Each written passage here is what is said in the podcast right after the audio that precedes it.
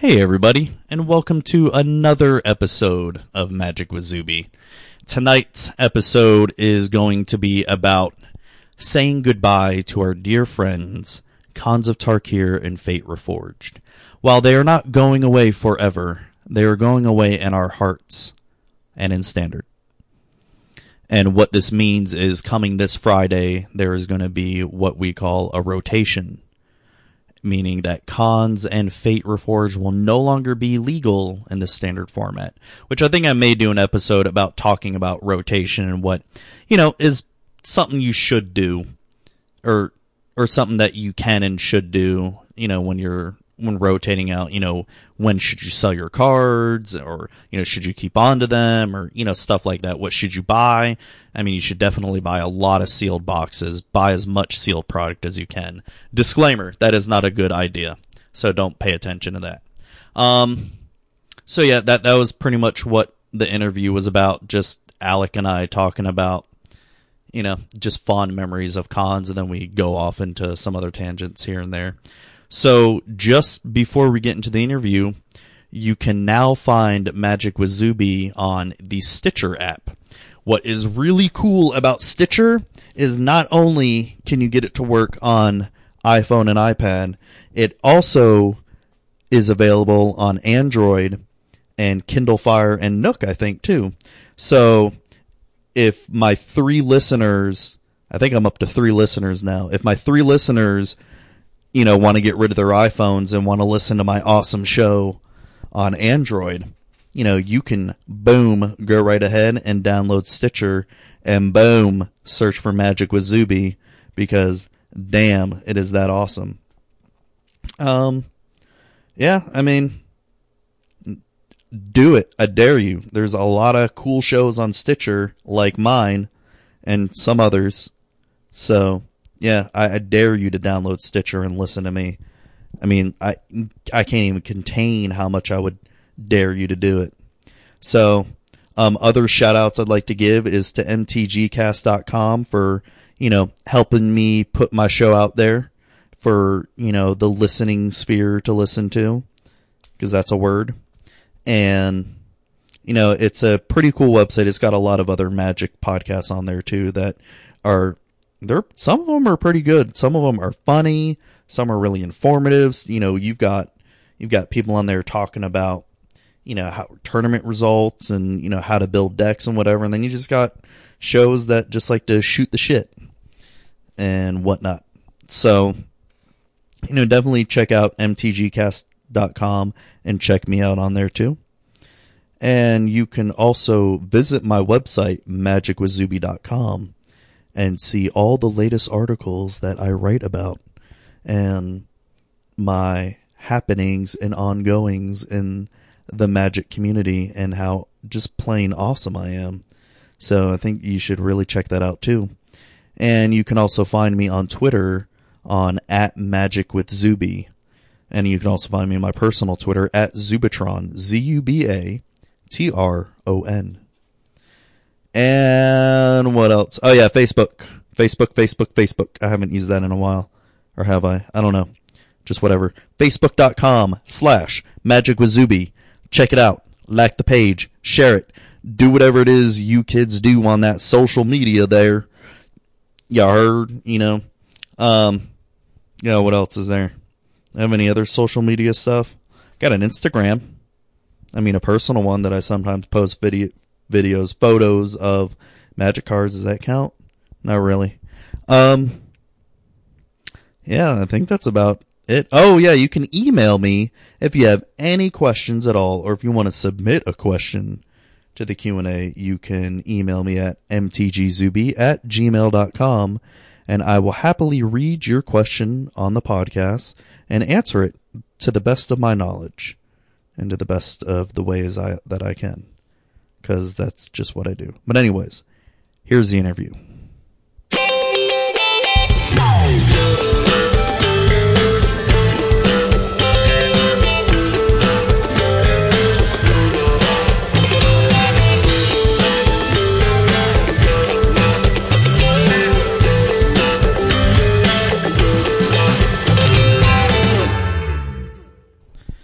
Hey man, how's it going? Good, Zibby. How you doing tonight? Oh, just glad I'm not working forever. That's what. I can understand that. Yeah, man. So how how you been? Been pretty good. Been pretty good. Been hanging in there. Been hanging in there, playing a little magic here and there, and uh, just uh, kind of uh, enjoying life at the moment.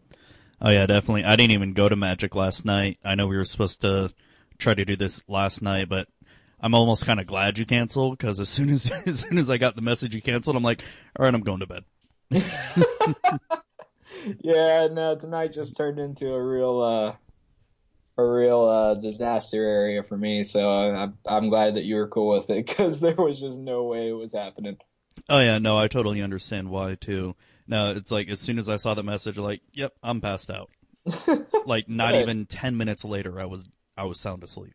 Good, you needed the rest, man. You've been working. You've been working like a dog. Yeah, I don't know if you saw my tweets, like where, like tweeting in the middle of the night and all that, because I was still at work at 2 a.m. in the morning. Yeah, I saw a couple of them the next morning. I mean, I wasn't up, but Yeah. Now, um, yeah, I guess to make a long story short, Dell switches are absolute garbage. yeah. all right, elaborate on that just a little bit. Well, we have this big multi-million dollar project that's going on that was supposed to go live on last Friday, April 1st. Mm-hmm. And our switches that are keeping up the new environment decide to take a shit a week before go live. oh, And they're Dell switches and I I've been working, you know, crazy amounts of hours to you know, try to get them up and running. And the night before I told myself, you know, I'm going to stay for as long as it takes and 1:30 a.m. hit and it's like these are not going to work tomorrow. And so we we got escalated to like the supposed, you know, top of the top Dell engineers and all that and they couldn't figure out why and yeah. So, yeah, for whatever that's worth. I mean, escalation can only go so far. yeah, definitely. So today we actually had one of Dell's top engineers come on site and I had him build the switches from scratch. They Oh, brought in wow. new switches. I'm like, "Yep, you know what? You're going to do it. I'm not even touching this." So if it screws up, it's not on me. I mean, that's that's the that's the silver lining here, right? At least at least you got a fallback plan. Yeah. So yeah, it's just been uh it was just not a fun week. And then yeah and then, you know, pre-release happened last Friday It did. and you pull anything good? Well, I mean, I got to go, and really all I did was open a pool. I didn't get to stay for the whole tournament, which was a drag. Uh, I got a couple of uh, nice little pulls. I did pull a thing in the ice, which I was happy about, at uh, Nice. Westvale Abbey, which uh, which I'm excited to play in the in the upcoming standard season. I need Oh, a couple of those. Um, and then uh, round one, I, I did actually wind up winning. I went with a uh, a blue. Uh, it was actually a, a kind of a three color deck. I went uh, almost Esper. Uh, the white splash was very very mild. Um, round one, I did fine. Two one, I won that one, and then round two, I uh, I wound up losing pretty hard to a to a pretty aggressive uh, vampires pool that was just insane Ooh, Um, damn. and that was uh that was when I called it a night because that was the uh, the midnight release and Oh, yeah. normally normally I really try to stick through those but yeah it was just not happening so I was just like I'm just gonna pack up my cards and go home that's fine Oh no, I know what you mean. Usually I I'll go to the midnight release and I may stay for a round or two, but lately I just cannot stay for the whole thing. Like I'm done yeah by like 2 a.m.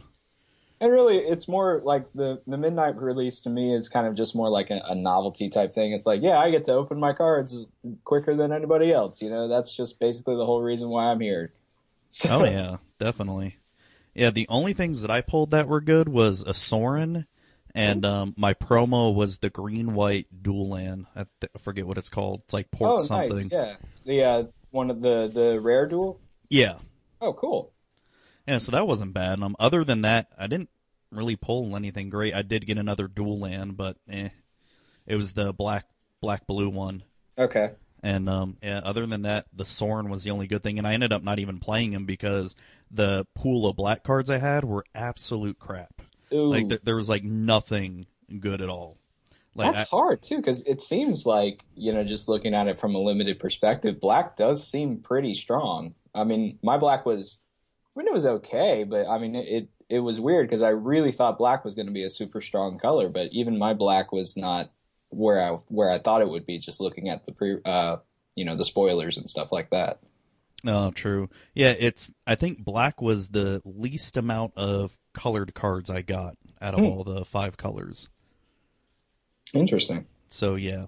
So I ended up going with a green white um human slash werewolf deck, Okay. Okay. which um I only played the first round and I beat him 2-0. He was playing an is it red red blue deck and just couldn't keep up with all my creatures. And Yeah. didn't, and didn't have anything to stop him either. Yeah, it seems like it's uh that's that's going to be a tough color combination. I, I don't see a whole lot happening from red and blue. I, I could be pleasantly surprised, um, but it seems like this format, from just from what I saw at pre-release, it seems like this format's going to be a little bit faster than I would have first given it credit for. So, uh, and red blue seems a little slower. Um, so it might be just that that can't hang, but Yeah, I, I guess know. we'll just have to wait and see. I know I'll be drafting um it this Friday because Oh, my, yeah. my store usually does drafts a few like a few drafts. You know, the first day a set comes out because no one has decks ready Yeah and all that. So we do the same thing. Actually, that'll probably be what we even do for F and M, just because we have a couple of guys that you know already have their decks pretty much built by the time they walk in to pre-release because they've done all their pre-orders and stuff like that. But the rest of us just kind of don't. Uh, so that first week is typically just draft city around here. oh yeah, yeah. Now I already got my um Eldrazi ramp deck built and ready to go. It's, oh, um, nice. I took out all the you know Khans and Fate Reforged cards, and um the I think the only card I really need from um the new set are the Deathcap Cultivators. Yeah, yeah, that card's going to be pretty sick in, in Eldrazi ramp. I think. I mean, just just giving you another mana dork to replace what you're losing is is going to be helpful. Yeah, I'm using Leaf Gilder for now, just as a temporary until I get a playset of those. Mm-hmm. I mean, that's So- not a that's not a bad fix. I mean, it's definitely no Rattleclaw Mystic, but you know, what are you gonna do? Yeah, it it kind of yeah nowhere near as good, but it's I, I am playing the list where I have at least I'm going back to four of of explosive vegetation, and Nissa's Pilgrimage. And, oh yeah, all the good stuff. Yep, and I've got three Chandras in there too, so Ooh. that should be a nice little sweeper. It's not as good as Ugin, but it'll have to do. Yeah, I mean, and that's just the thing is just kind of finding those replacements. And I mean, Chandra is, you know, I love Ugin. I don't think there will be too much that will be able to replace him, but I mean, Chandra's right up there. That's definitely a card that if that's your only powerful card in your hand with a bunch of ramp, I mean, she can take over a game and end it pretty quick if your opponent doesn't deal with her right away. So, Oh yeah, definitely. No, but other than that, um, you know, like I said, I only stayed for one round, and and oh yeah, my my opponent who was playing red blue, the only reason he did was because he got a thing in the ice as well, yeah. and um, he never did manage to flip it because I ended up just killing him too fast. So Yeah, it's it's slow. I mean, you definitely have to have a pretty dedicated control deck built around that, and and in limited cards like I mean, I honestly, I think uh, Thing in the Ice is, going to be a difficult limited card to play, yeah, just because you've got to have that you know just massive amounts of instant sorceries, and really in this set, there aren't too many instants and sorceries that are all that exciting. Um, for limited reasons. So I really don't think thing in the like a lot of people will probably still wind up first picking it, but it's just not going to flip as often as you would in, in say constructed. I, in constructed, I think that card's going to be a powerhouse, but limited, it certainly loses a lot of its luster. yeah. I really hope that a good um control shell comes out. I've been um, I haven't had I haven't really had that much time to try to figure out you know new decks I want to build. I tried um coming up with another elf list for standard, which is very similar to my other Atarka elves deck. You know, just splashing red, Okay. and um, it just felt very, I don't know, very boring. I guess. Yeah, I mean, I think uh, I think elves it, it needs a little bit of it. It needs more dorks, to be honest with you. I mean, Yeah, it does. Elves is best when you've got like the turn one Llanowar elves and the turn two, uh, you know, Elvish Archdruid into turn three, just vomit my hand on the board. So I mean, it's uh, I don't I don't think there's a lot to like about elves because Shaman of the Pack is a super powerful card. I just don't think it's quite there to that level. Yeah, I have to agree because when I was playing elves in the beginning of Zendikar, um, I didn't have Sylvan Advocate, so I thought maybe with Sylvan Advocate out, you know, I mean, Sylvan Advocate's really good. It's Oh, yeah. just, I just can't see myself getting up to six lands that quickly, though. And that's the him. thing. I mean, Elves begs to be a super aggressive deck. And so, I mean, while Sylvan Advocate is awesome, and, and if I was going to build an Elves deck, obviously he would be an automatic four of. Uh, but, you know, you're looking to have so much pressure by turn six that your opponent is virtually dead at that point. And uh, Oh yeah, so, you know, he just doesn't quite, I just, I don't think he quite lives up to his full potential. But even as a 2 3 vigilance for two, I mean, it's, you know, obviously something an elf deck would want. So I'm, I'm, I would still think he would be a four of in any elf deck you'd want to build. It's just you're probably not turning him into a four or five that often. no, I can't see it. And now with fetch lands gone, Yeah, that makes it harder. It's going to be a little bit harder to get the lands you need. I mean, there is Traverse the Ulvenwald, or Oh, the the really bad evolving wilds. Well, yeah, I mean, it gets a land in your hand. I mean, the only good I see it is really just being for mana fixing. yeah, and, But, I uh, mean, it's fine for honestly. Like I think it's in the set for Delirium. Yeah, um, just because it's it's one of the few easy ways to get a land in your graveyard. hmm Um, obviously, there are a whole bunch of other ways you can do it, but really, I think I think uh, that card is really only there for uh, uh, maybe for limited. I don't know, but I mean, it it seems like it's one of the few easy ways to get a land in your graveyard. Well, it doesn't put it in your graveyard. It just puts it in um Oh, you know what your I'm hand. I'm thinking of the uh, right. Traverse the Ulvenwald is the one green uh, that can become a tutor later in the game, right? Yeah. Okay, I was thinking of the uh, the actual land. What was it? The the the bad evolving wilds. Pay two tap sack. Oh, yeah, yeah, yeah. The the shitty land. Um, yeah. I don't I know. don't- I heard Ulvenwald, and I, I think that's something Ulvenwald or something like that, and I, it, that just didn't click. My brain's not working properly at the moment. Oh, that's all right. My brain hardly ever works, so. So I understand that. No, I, I can't remember the name. I know I got some, and I'm just looking at it like this is a second. I wouldn't even play this in limited. No, and I mean, really, like I said, it's it's you know my, my whole argument that I made a second ago. It, it's really only there for delirium strategies, Yeah, just because it gets a land into your graveyard. But there are so many better ways to do it, and if I'm paying, it, you're not even you're not even ramping at that point because you're basically playing paying three mana to get a third mana. Or no, no, this is not good. This is terrible. yeah, definitely. No, um, trying to think anything else happened. No, I didn't go to modern last night, obviously, Mm. and uh, I did go to modern the week before and played my Delver deck again. Oh, yeah, you got a you got a new piece of spice there uh, with the. Uh, did you uh, take a look at the uh, uh, the news as far as the banned and restricted list goes for modern? Oh yeah, the Ancestral Visions is Yeah, unbanned now. Ancest- Ancestral Visions unbanned. Yeah, I'm not sure. I don't know. I mean, I'll definitely test it out, but I'm not gonna invest in it yet. No, Um, I mean, you know, it's it's definitely not as powerful as it used to be because it was busted when when honestly when Bloodbraid Elf was a thing. Yeah, because Cascade. Yeah, I mean, and that's where it's that's where it gets super busted, and I think that's why Wizards feels comfortable in banning it now. Um, but I've been watching uh, recently a lot of people play testing with Ancestral Visions, and it's still even if you just suspend it on turn two or turn one, just the inevitability that I'm going to be drawing three cards here in a few minutes is is pretty stinking powerful. Yeah, it's not too bad. Um, like I said, I may try it out. I'm not.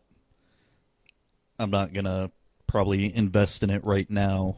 I'll I'll be curious to see what some other lists are looking like before I do that. Yeah, yeah, I, I am super excited about Sword of the Meek just because that was a that was a deck that I fell in love with. But um, and I've been watching a couple people play it. I, I was actually before you called, I was watching Pascal Maynard just put up a a, a playtest set of videos he did on Channel Fireball, um, running kind of a, a blue black Tezzeret deck that has the Sword of the Meek Thopter Foundry combo in it.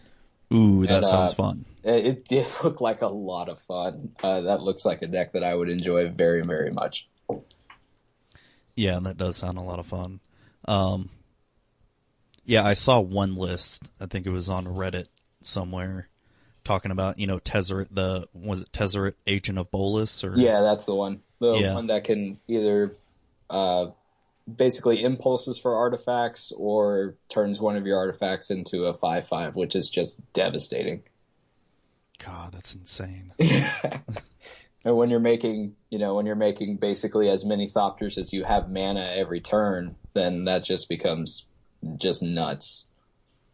yeah, you're pretty much done. Yep. Uh, I don't think I have. No, I don't have any Tezzeret Agent of Bolas. I have the other one. Um, Uh, Tezzeret the Seeker.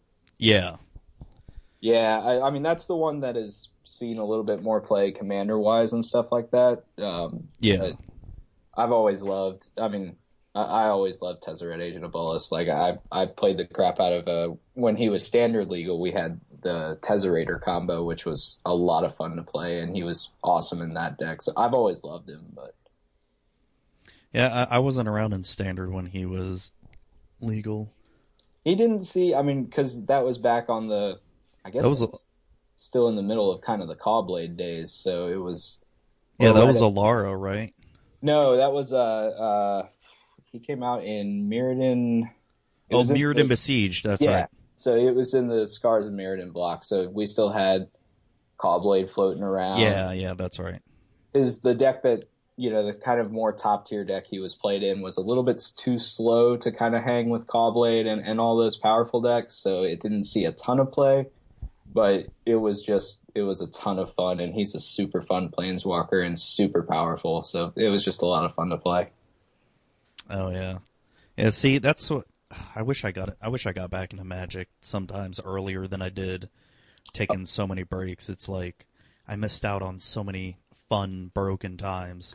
Yeah, well, I, I don't know if I'd call the Cawblade days all that fun. Certainly broken, but I, I don't know about fun. I mean, just as Well- the guy, just as the guy who couldn't afford Cawblade, you know. Oh yeah, no, I know what you mean. But to me, it's um, you know, because I read about the bands and how broken it was. I just would have loved to have gone to a store and just hear people cry about you know it being broken. Oh, I- yeah. It's one of my little guilty pleasures of hearing people cry about broken stuff. Well, I mean, and the funny thing was is that you know I had I had just started playing in Shards of Alara, so I I had started playing, I'd gotten my feet wet, and then Cawblade became a thing uh, right after that. Uh, when you know Worldwake came out, and um, it was uh, you know it, it was kind of funny to watch the progression of it because at first everybody was just playing the stock list, and then as it got older and everybody was playing Cawblade. I think 90% of my shop's meta at that point was Cawblade. People just, I mean, Cawblade became so inbred, you know, people were just building Cawblade decks that beat Cawblade, that beat Cawblade. And it, it just, it went down this horrible chain. So, I mean, if you were the lucky guy who could find a way to beat Cawblade, which there weren't too many ways, then you know you were almost guaranteed to take down the store that night because everybody was just playing Cawblade decks that beat Cawblade decks. It was it was gross. Oh God. yeah, that's the thing with local metas that you know that's one of the things I like about local metas, but I also hate Oh yeah, is you have that one guy that plays that one non-meta deck, you know that you know your what quote unquote tier one, tier two deck just can't seem to beat. oh yeah, Be- But if you take that you know non-meta deck to a tournament, it'd get wrecked. oh but it's just- absolutely. It's just oh god, I had this one guy at my shop. All he would play is just mono green. It's like that's it. And and the whole whole thing was was he would just play ramp and just you know play big stupid creatures, and he would just get so mad if he lost. Oof. that yeah, that's always painful. Especially like you know, I always felt bad because you know I was I was not you know I was invested. I loved Magic, but I didn't have the card pools that these guys had. Yeah, And so like I you know I would come show up uh, to F and M, and all these guys had their like fully foiled out, ridiculously expensive Caw-Blade decks, and I'm sitting here with this like beat to hell Kuldotha Rebirth Goblins deck. and like and I would just take games off these guys because I was a little bit faster than they can get. I, I just tried to go under them, and they would just get so mad. And and when I say this deck was beat to hell, I mean some of these cards. If I went to a tournament, I would have gotten kicked out in a heartbeat, just because some of these cards Oh, yeah. were just beat to hell. But uh, it, it was a lot of fun. It, it's fun to put the put the guys in their place who just want to play the top meta decks all the time. Sometimes, unless you're that guy, then it's not so fun. Yeah, pretty much. no, I know what you mean. So I guess tonight we're gonna be talking about Khans and Fate Reforge going bye bye. Oh, Uh, goodbye. No, it's no, no, no. Yeah, there's definitely gonna be some cards I miss. There's definitely gonna be some cards I won't miss. Um, fetch lands are gonna be one type of card I won't really miss. Not that they aren't bad. It's just the amount of time shuffling Yeah. spent was just got a little, especially when Zendikar came out. It just got a little ridiculous how often you would shuffle. Oh yeah, yeah.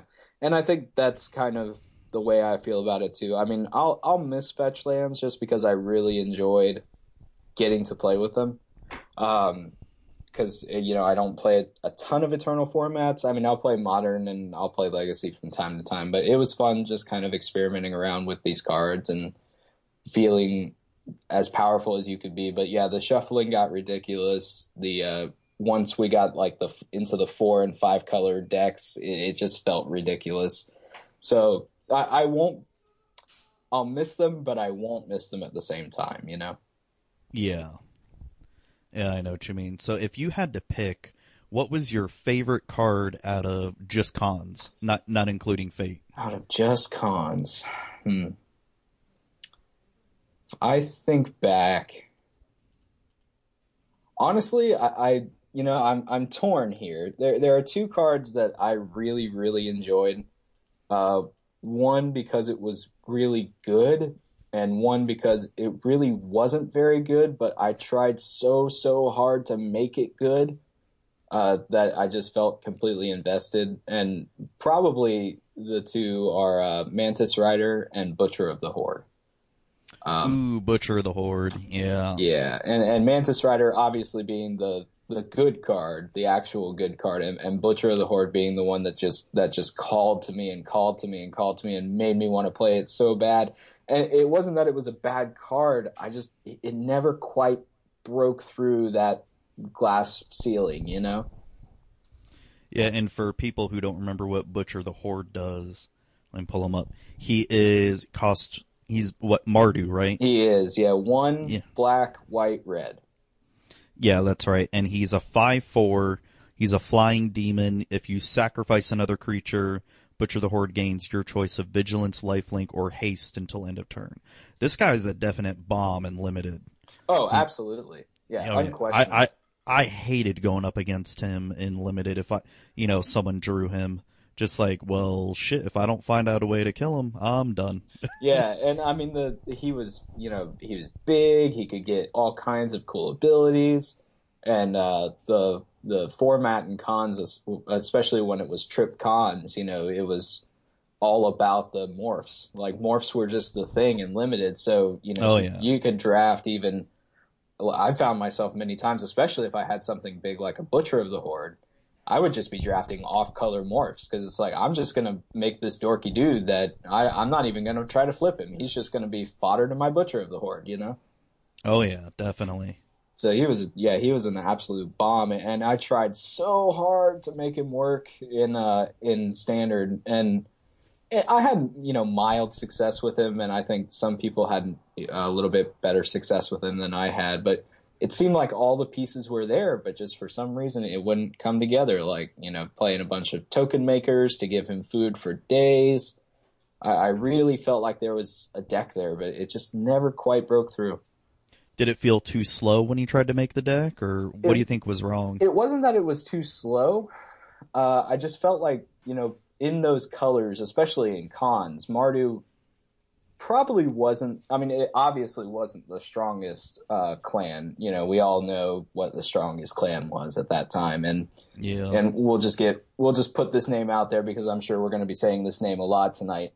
Uh, Siege Rhino, you know, was just Yup. as, as big as big and scary and awesome as Butcher of the Horde was, it, it still couldn't really race a Siege Rhino because they, you know, they would trade, which was fine, but that that six point life swing of I draw, uh, you know, I play my Butcher of the Horde, give it haste attack. All right, cool. I untap, I play Siege Rhino. You lose three, I gain three, and now you have the choice to attack and fear that I'm going to play another Siege Rhino, or we can trade, and I'm still going to play another Siege Rhino. And, and the Abzan deck was just so consistent. Uh, Yeah, had was. all the best removal, and and I think that was really Mardu's problem was Abzan had the best removal, and if they started picking off your dudes, I mean that was it. They didn't have to worry about your tokens because once they get to turn four, siege rhinos are going to slaughter your tokens all day long, and it was just save my Abzan Charms for your butcher, and you got nothing after that. Yeah, because when Mardu or when Khans first came out, I'm trying to think of some of the removals. So, red had stoked the flames, but I feel like that'd be, I, I feel like that's probably not a good card to play in Yeah. Mardu. I mean, it was okay. It, it was good, Yeah, but it, I, mean, it was a fantastic card, but you know, you really wanted to be going wide to play Yeah. Uh, yeah, and then White had, God, what did White have at the time? No, Valorous Stance was Fate. Um, Valorous Stance was Fate. Um, white, just White. I'm not remembering what just White had. I know that you know, obviously there was Abzan Charm in White, but and I think Abzan Charm was kind of the definition of the most solid removal. Um, but I can't remember exactly what just White had. I don't think it had much. Yeah, and then and then um Black had Hero's Downfall, Thoughtseize, it had what Drown in Sorrow. Um, Yeah. I mean, the reason you played the deck was for black. I mean, black was probably the strongest color there as far as you could get for removal. Yeah. Um, and that was probably the reason why the deck struggled a bit. Um, and, and Mardu still had Crackling Doom, but Crackling Doom wasn't nearly the, the animal that it was later on in the format mhm. uh, at the time. So, you know, uh, and you know, we saw how efficient Crackling Doom was later, but nobody was really on it at first. Uh, and no.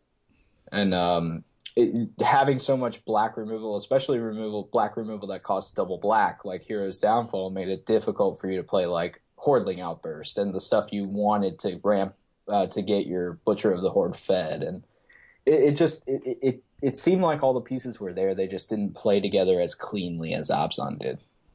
Yeah, because when you talk about Black, like how Black had a lot of the good removal, why play, you know, a color, especially Mardu, when especially the red isn't there that good or that well, when you could just be playing Abzan, Exactly. you know? You know, because with Abzan, you know, you had Abzan Charm. Um, what was some other green stuff at the time? Well, I mean, Uh, let's see, Abzan Charm, Siege Rhino, uh, Green was this was when Khans came out. I mean, Theros was still a thing, so you had some. Fleecemane Lion yeah, was a creature. Fleece Mane Lion was a big one. Um, Anafenza the Foremost Mm-hmm. was a de- like you definitely needed wanted that card definitely, but um I can't think of like any other I guess support spells that Green had. I mean, Green was kind of a, a back seat in the deck. Honestly, it felt like the early Abzan decks were more about the white and black than they were the green. Um, yeah, but you know, and and it was just about efficiency more than anything else. I mean, that deck was just the king of efficiency, just mid range efficiency all day long. yeah, I have to kind of agree there. Um, when it comes to my favorite cards and Khans, let's see, Mantis Rider is one of them. I'm I'm kind of happy you said that, and um, probably the other one. And I tried to make this deck work. Like it went through a lot of iterations. I tried to make Surrak Dragonclaw. Ah. Surrak. or And oh my, I fell in love with that card as soon as you know saying creature spells can't be countered Yeah, so, and all that. well, just, It was just just to read them off real quick. Sure. Surrak the Hu- uh, Surrak Dragonclaw, uh, two generic mana, green, blue, red for a six-six creature with flash. Uh, he can't be countered, and then creature spells you control can't be countered, and all other creatures you control or have trample. So just Yeah, nasty. and, and I wanted Temur to be a thing so bad, but it just wasn't. It wasn't. Temur, Yeah, it was. It, it was they had really good like Savage Knuckleblade. Oh. I loved that card. Big Nux was amazing. I wanted Like- that guy to be amazing. I remember one draft I did, I managed to pull two of them, a Oh. foil and a regular, and I Oh. freaking dominated that draft night. That's just disgusting. Yeah, it was just ridiculous. Like one of the first Temur decks I tried to do was a Temur morph deck with um let me see. I, yeah, I had a playset of Trail of Mystery, which is whenever a face down creature enters the battlefield under your control, you may search your library for a basic land card, put it in your hand, shuffle your library. And when it's the permanent is turned face up, if it's a creature, you get plus two plus two until end of turn. So I had that in there as a four of. I had Surrak Dragonclaw as a two of, Savage Knuckleblade, um, Satyr Wayfinder to help me find lands, Sagu Mauler as one of my morphs, and then Rattleclaw as another one of my morphs to help me play stuff. And Sagu Mauler, that was another one that could have been so good too, but he's just too slow. Yeah, and honestly, I am I'm very shocked that Sagu Mauler didn't see more play. Uh, I know that I played one uh, one copy in my uh, uh, Sultai control deck uh, that I was running towards the end of well when Khans came out and towards the end of Theros. Uh, just kind of a splash of green into that blue black control shell, and um, I had one in the main and one in the board because he was just so effective against the mirror. Um, and I really thought that card was going to take off a little bit further than it did. But yeah, yeah, all the Temur cards, I really thought they were going to be a whole lot better than they were. Yeah, and they just never got the um love they needed when Dragons and Fate came out. There was just no good support for it. Mm-mm. No. And then when even when Origins came out, by then it was all about Abzan and you know Thopters and all that when Origins came out. Yeah, So and, and the funny thing was, I think the, the one of the biggest problems that Temur had was when you share a color with easily the top deck in the format, you start running into that same problem that Mardu had. Is like, well, if you're gonna play green, and uh, why aren't you just playing Abzan? You know, like it just yeah, pretty much. like that's just the the problem. I feel like if if more people had spent more time maybe building with Temur as opposed to building with Abzan, we would have had a really sweet Temur deck that would have been close to tier one. Um, but as as what happens, you know, people found the quote unquote best deck, and and that's all she wrote. Yeah, it's sad what could have been True. sometimes. Um, so when talking about Khans limited, you being a pretty good limited player, what was your favorite Khans card that you would draft? It could be common, uncommon, rare. Well, You know, I'd I'd figure common and uncommon to be a little bit easier since Yeah, for sure. And and honestly, uh, this comes in twos, uh, or it, it actually just comes as a full cycle. For me, and for a lot of limited players that I trust, and a lot of the limited pros that I that I've spoken to and know about this, um, they would just say it wouldn't be just one card. Uh, it would be the whole cycle of morphs. Um, morphs just made draft an incredibly exciting experience. Um, I have yeah, I have to agree with that. I mean, it wasn't. It, it there there were some cards that were just absolute bombs. I mean, obviously, when Fate came into it, we got a, a much more, uh, more bomby limited format.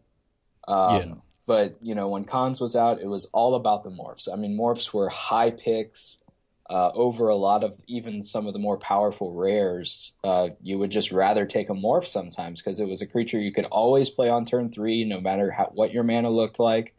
Uh, if you were able to flip some of these morphs later on, like uh, I remember specifically uh, Avalanche Tusker, um, which was one of the Temur morphs, um, or uh, Ponyback Brigade, uh, Ponyback Brigade, the Mardu one that made a bunch of goblins when it flipped over.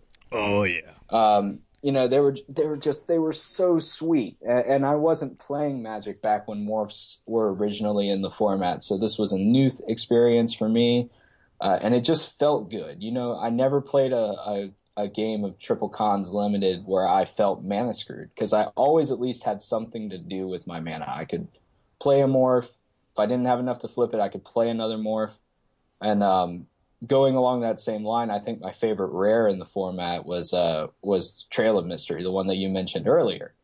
Because um, you could just, yeah. if you pick that up, pick one. I mean, that was a, a pack one, pick one every single time because you could just pick that guy up, and then you just drafted every morph you could get your hands on, and it didn't matter what your opponent did. I mean, you were you were almost guaranteed to win the draft at that point. Yeah, pretty much. So I, I would definitely say my favorite card would just be all the morphs. Just give me all the morphs. I didn't even care if they were bad ones. I just wanted all the morphs for days. Um, I mean, obviously, if if you could pick up one of the uh, the three color rares, uh, those were just insta bombs every single time. Like the the mantis riders, the siege rhinos, uh, those are always excellent. Um, I think the uh, the the only card that I wasn't ever really excited to see that was good. It was a good card. Was uh, was actually uh, Sarkhan. Um, it was a great. He was the Planeswalker. Yeah, the original one. Okay. Uh, just because the the double red was a little bit prohibitive. He was good, yeah. uh, but the format was a little I don't know if, if it was too fast or too slow, but it, it, always seemed like when I drafted Sarkhan, it's like, okay, cool, this is a good, this is a good, powerful finisher, um, but he would just die. it seemed like he just died immediately. It's like, well, if that morph is anything small, oh no, it's it's something big. Okay, well that's dead. you know, it. So Sarkhan, Sarkhan was cool uh, and obviously a very good card, but I was never super excited like I, I, was never jumping up and down for joy. Like uh, I got a Sarkhan, that's it, it's over. The rest of you can go home. You know. Yeah, definitely. No, I, I have to. The one thing I do, I did like about Khan's draft was now, like like I've said before, I'm not you know a huge limited player, or you know, limited is one of my favorite formats, but I'm not very good at it. Mm-hmm. Um, you know, I have won a few drafts here and there, but um, it's the one thing I really liked so about Khans was so we just came from Theros and M15 draft, which when looking at especially the colors, it was very easy to figure out your mana base. Oh yeah. You know, but then you go to Khans and you're playing sometimes three, four colors.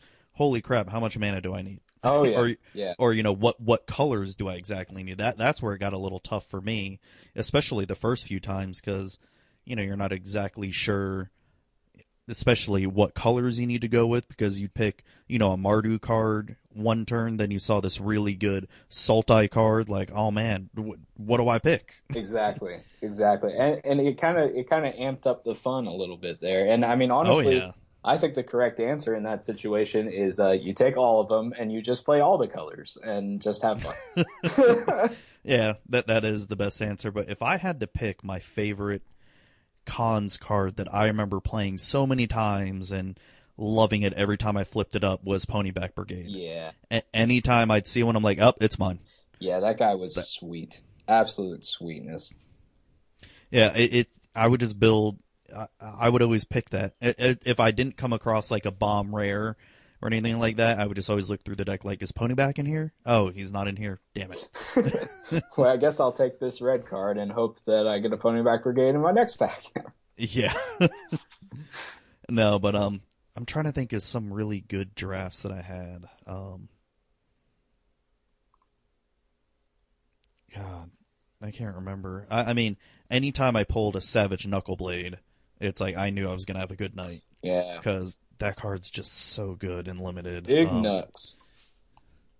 Trying to think of any other card like I would always be excited to see. Of course, anytime I, would always have to wonder about the person next to me if I was past like a monastery Swiftspear. Mm-hmm.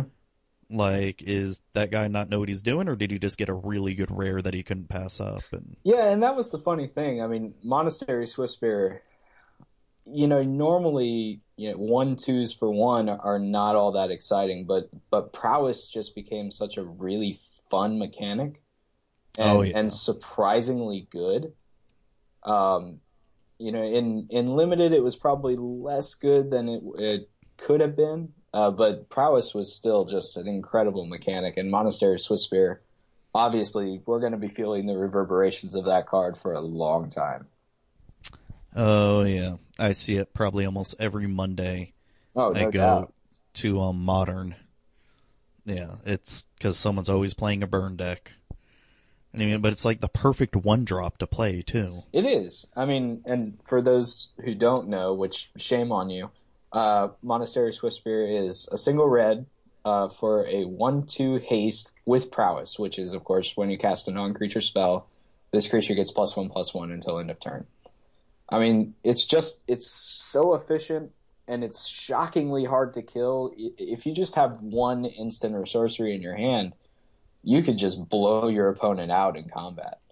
I mean, Oh yeah, it was it was a shockingly hard to kill card, and it's so unassuming when you first look at it. But it, it's ah, it was beautiful. I love that card. yeah. It's definitely become one of the more um. I guess it's become pretty much a staple. It's become like the the poster child for prowess cards. Oh, absolutely. I mean, you couldn't. yeah, I and honestly, I think that's kind of why you know, tor- well, towards the end here of this standard season, blue red prow- prowess kind of became a deck, and and while it's not losing too much, it's losing Swift Spear, and because of that, the whole deck just crumbles to pieces. Yeah, because I haven't really seen a good um one red drop. There's isn't there one red like two one? It's a vampire though or something. Uh, for That- single red. Yeah, in shadows. I thought there was. I thought there was one. Let's see. I don't remember. I'm sure there there is. Yeah, I'm, I'm looking up the spoiler because I thought I thought there was one, or maybe I'm thinking of a one uh one colorless, one red. Oh, here we go. It, oh, it, I'm thinking of Falkenrath Gorger Oh, is he the one that gives all your other vampires um, Madness. madness? Yeah. Okay. Yeah, that's what it. I thought. I thought he had haste too. Nope. No. No. Uh, yeah. I mean, without, and I mean, a, a two one for one is not like unplayable, but without haste, it's definitely not near on the level of Monastery Swiftspear or any of those other cards from the uh, the Yeah. red burn decks. And it's just not as exciting either. No, I mean, yeah, it's it's just not nearly as exciting. Yeah, I'm trying to think what else. Um, yeah. So, can you think of your most hated Khans card in limited? Hmm. Because that that one's hard for me. I'm trying to think of that one, but I just can't. Because I mean, there's so many, but it's just I can't remember that one card that I always hated seeing. You know, Yeah. that one common or that one uncommon. It's I think, honestly, for me, I think it was probably Avalanche Tusker. Um, oh, I forgot about him. yeah, Avalanche shit. Tusker was two generic mana for a green, uh, two generic mana, green, blue, red for a six-four Elephant Warrior. That whenever he attacks, target creature de- defending player controls blocks it this combat if able. Um, and I just remember, like, it, it's not like a super powerful card or anything like that, but I do remember, like, every time my opponent had that kind of mana open, um, just, just, just fearing Avalanche Tusker coming down next turn for some reason. Uh, and when it did hit the table, I was like, "Oh man, this this just means that my biggest dude is gonna have to go up against his his dude, and they'll trade fine, but I just lost my biggest dude, and and this is terrible." Oh man, yeah. I can't remember if I have to go up against one. I know I've drafted him a couple times, but Yeah, Avalanche Tusker was up there. Honestly, I think Sagu Mauler was up there for me too.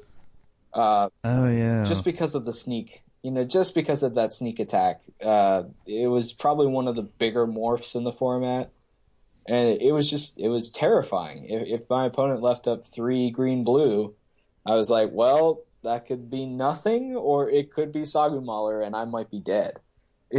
so I mean, Yeah. There was there was just I think that's why I love this format so much. The triple Khans, not con Khans fate. We'll get to that in a minute, I'm sure, but triple cons it, it- there was just so much I felt like the whole time I felt like I was always you know, this could be my last turn. If I mean if that morph is something is what I'm afraid it is, then I'm dead. If it's nothing, then I probably win this game. It, it just everything felt close. Everything felt exciting. Uh, there was just a lot to love in this set. Yeah, and that was one of the things that made it more exciting was ju- just morph as you were saying before. It's um it just made it more like you don't know what's going to show up. Exactly.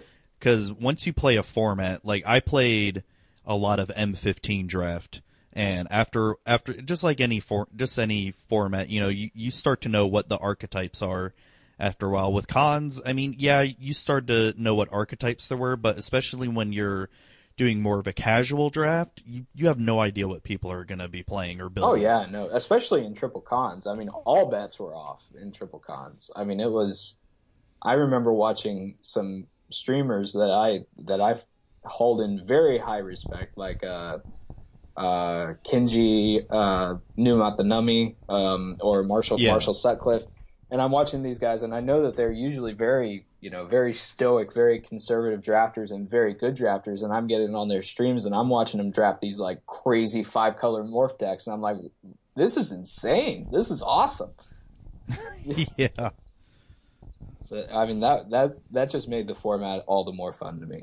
Once Fate came in, it, it tapered off quite a bit, but um, but Triple Khans was just it, it was the Wild West, man. It, it was a gunslinger's paradise in Triple Khans.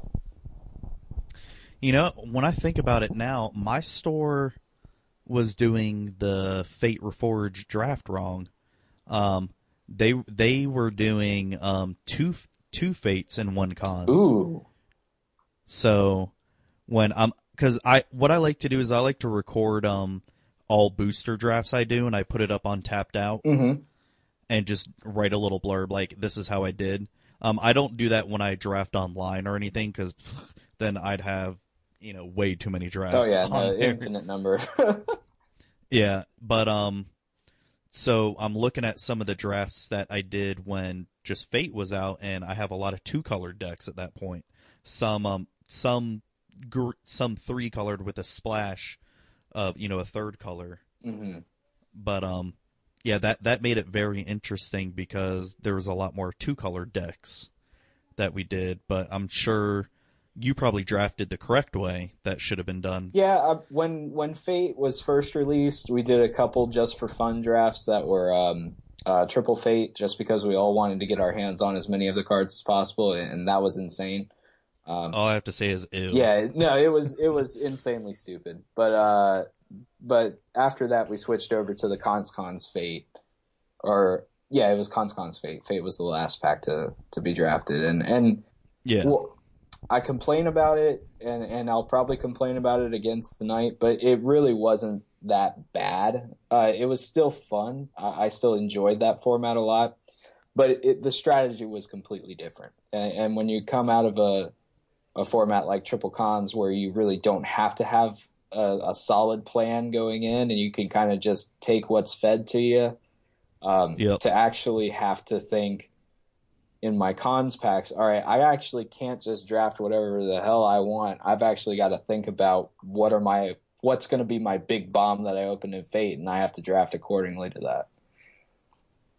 Yeah, that was one thing I noticed with Fate, if I remember correctly, that um the rares were very bombier. Oh, they were I guess if that's a word. they were insane. yeah.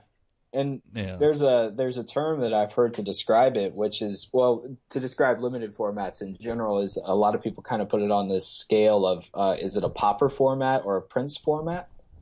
Um, Yeah. Popper being you know where the commons and uncommons are, you know they might not be on par with the rares, but there's a lot of times you'll open a pack and and see a powerful common or uncommon uh, and a you know kind of mediocre rare, and you're you're snatching up. There were a lot of uh, first pick worthy com- uh, commons and uncommons, um, and then uh, a prince format is where the commons and uncommons are all fine and good as filler, but the rares are where it's at, and every rare is bomby, and every rare is disgustingly good. And, and Fate kind of hit that. Fate was a very Prince format.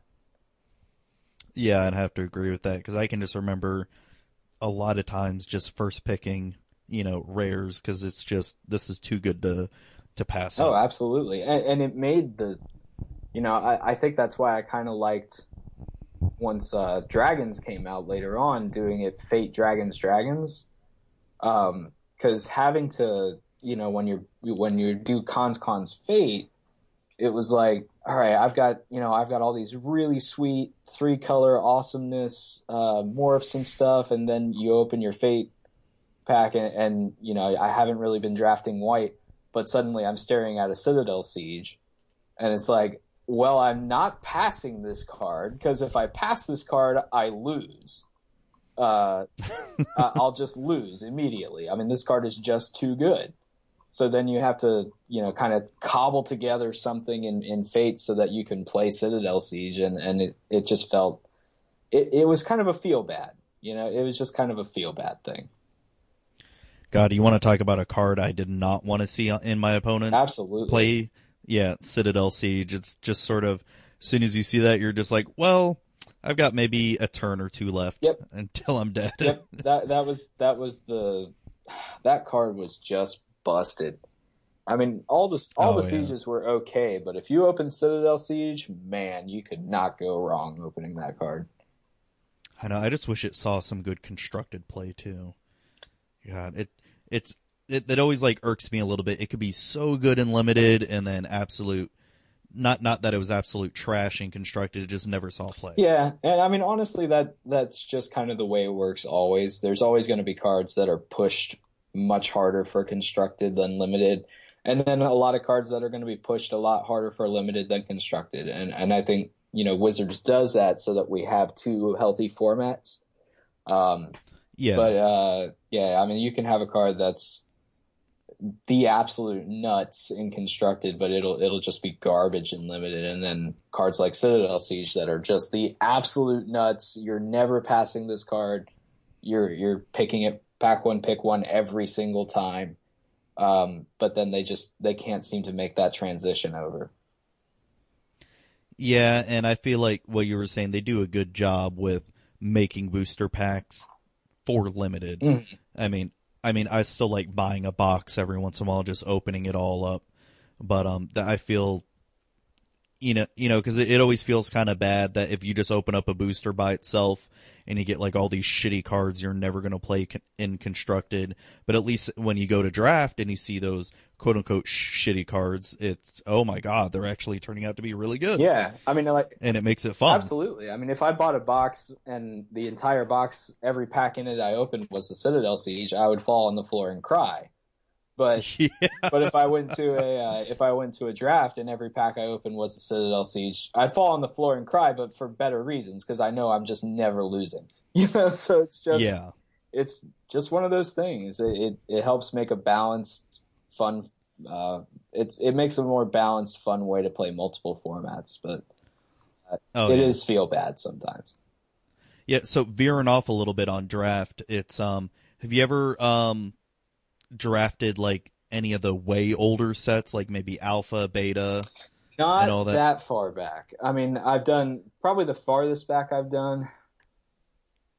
Uh, And this could just be online too. I I don't mean like actually drafting. oh no no no no! I, I I don't think that opportunity would ever be afforded to me, and I don't think I would ever even be able to bring myself to participate in a paper alpha or beta draft.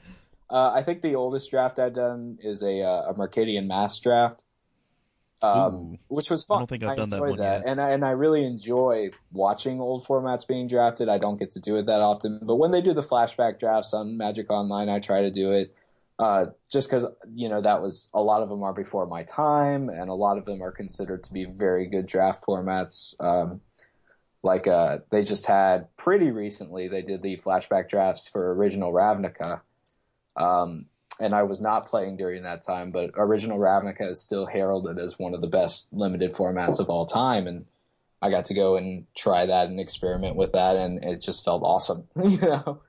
You know, I keep meaning to do some of those, but I every, time I see like I just saw Ravnica, like you said, it's like, ooh, I guess I'll do that, and then I forget. Yeah, it's it's one of those things that you know, it, it's not like it's going to progress you very far to just flashback Yeah. drafts, but they're they're kind of a fun novelty thing. Like it's like, oh well, I've got you know X amount of tickets just kind of sitting around doing nothing. I've got a couple hours to kill here.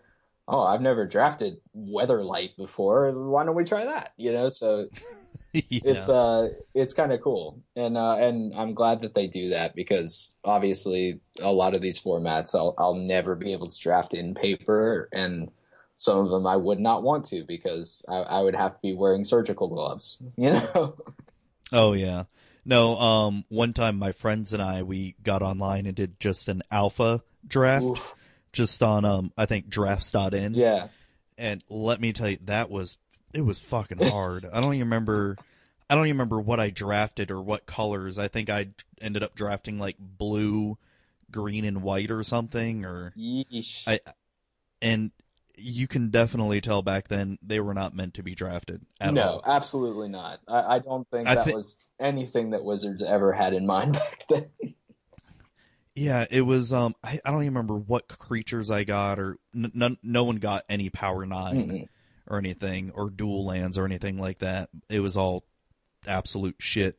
But the, I think the funniest thing that happened that night was, I was playing, um, got this this quote unquote big flyer. I think it was like a three three or something, which you know for back then that's pretty oh big yeah and no, no, no, he wasn't a flyer. No, it was a hill giant. I think was hill giant. I think I believe Alpha? Hill Giant was originally Alpha. I can or Beta, one of them. Uh, her no, it, it was a three three something. I don't remember what it was. Well, Hill Giant was originally 10th edition, so it can't be that. But Okay, well it was no, Alpha Beta. Yeah, Hill Giant was around then. okay. So maybe it was that, and um, I can just remember I was beating my my friend down, and then all and he's playing blue because he loves playing control. He's playing blue, green, red, or something like that, and all of a sudden he just decided to cast flight on my creature, giving it flying. I'm like, okay, what the fuck is he about to do? like, why why'd you just make my creature fly? And then he goes and casts. What was it? Hurricane, I think it was. Oh, that's the deal, Or- deal X damage to all creatures with flying or something like that, or destroy all creatures with flying. Yeah, it was either hurricane or something else that kills creatures with flying, and I'm just like, you motherfucker! like, what the hell? And I mean, that's that's And- the awesome part about, especially Alpha and Beta. I mean, I would love to try to draft it. I'm, I mean, I'm sure it's just a horrendous experience from time to time, but yeah, I mean, some some of these cards, you know, like Hill Giant, a, a three three for four, like that's that's pretty that's pretty damn big. I mean, that's almost a bomb. it's just Yeah, because there's not much else. I mean, what Shivan Dragon was in Alpha, right? believe. Yeah, we we didn't see any of those, and that's what a four four, Mhm.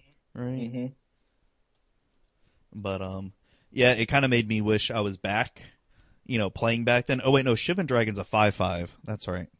Oh. Dude, that's that's fucking huge back then. Holy shit! I just remember when people talk like the the thing that sticks out in my mind the most when people talk about alpha and beta is that like Serra Angel was like just the shit. You know, just like that card was it was impossible to beat Serra Angel and now you look at Serra Angel and it's like yeah, it's kind of cool. But back then like Serra Angel was just oh, flying vigilance four four. yeah, flying Damn. vigilance 4/4, just straight up vanilla, flying vigilance 4/4. Doesn't do anything else exciting. But but I always hear people say that that card was just disgusting. Well, yeah, when you think about the card pool back then, it was shit. Doesn't even tap to attack. Mhm. Blocks Damn. and attacks. Are you kidding me? Yeah. God, why was I a stupid kid? I think back when Magic came out, I think I was still into Pogs or something. Or I mean, I could. I was probably. Yeah, I was. I was in no way interested in stuff like this back then. So I mean, I I kick myself now because I could be sitting on a bunch of Black Lotuses at the moment. But probably. hindsight is yeah. twenty twenty, right? I know. Just like if I still had some of my old Pokemon cards when, because I played that when the when it first came out, and I had you know the foil Charizard, the foil Bulbasaur, what, whatever the Oh yeah. the the really expensive. If I had that now, I look up prices. I'm like, damn, that card's like two grand now. Jeez. Like, fuck, why did I get rid of it? Well, 'cause, I mean, back then it was just like, oh, this is cool. It's got a monster on it, and we can, you know, we Yeah. could throw these cards on the table, and I could put them in binders and make my friends look at them. You know, we we had no idea that stuff like that would be worth a crap ton of money later in life. It's yeah, and I had no idea Magic would still even be around. I don't think I thought it was did. just. Yeah, I was just thinking, oh, it's going to be around for a few years and then boom, just fade off. Because I remember I didn't, I when I got back into it in college, I'm just like, holy shit, this is still around. People still play this. Mhm. And then you read up about it that how it gets more and more popular every year. It's just, it's insane. Like I'm surprised it's, it's still going on for this long and it's still as popular as ever. The only reason I'm not surprised is just how well it's made. I mean, I've I've played a lot of games in my life, but Magic is the one that I keep coming back to to say, you know, this this is a game that was just made well.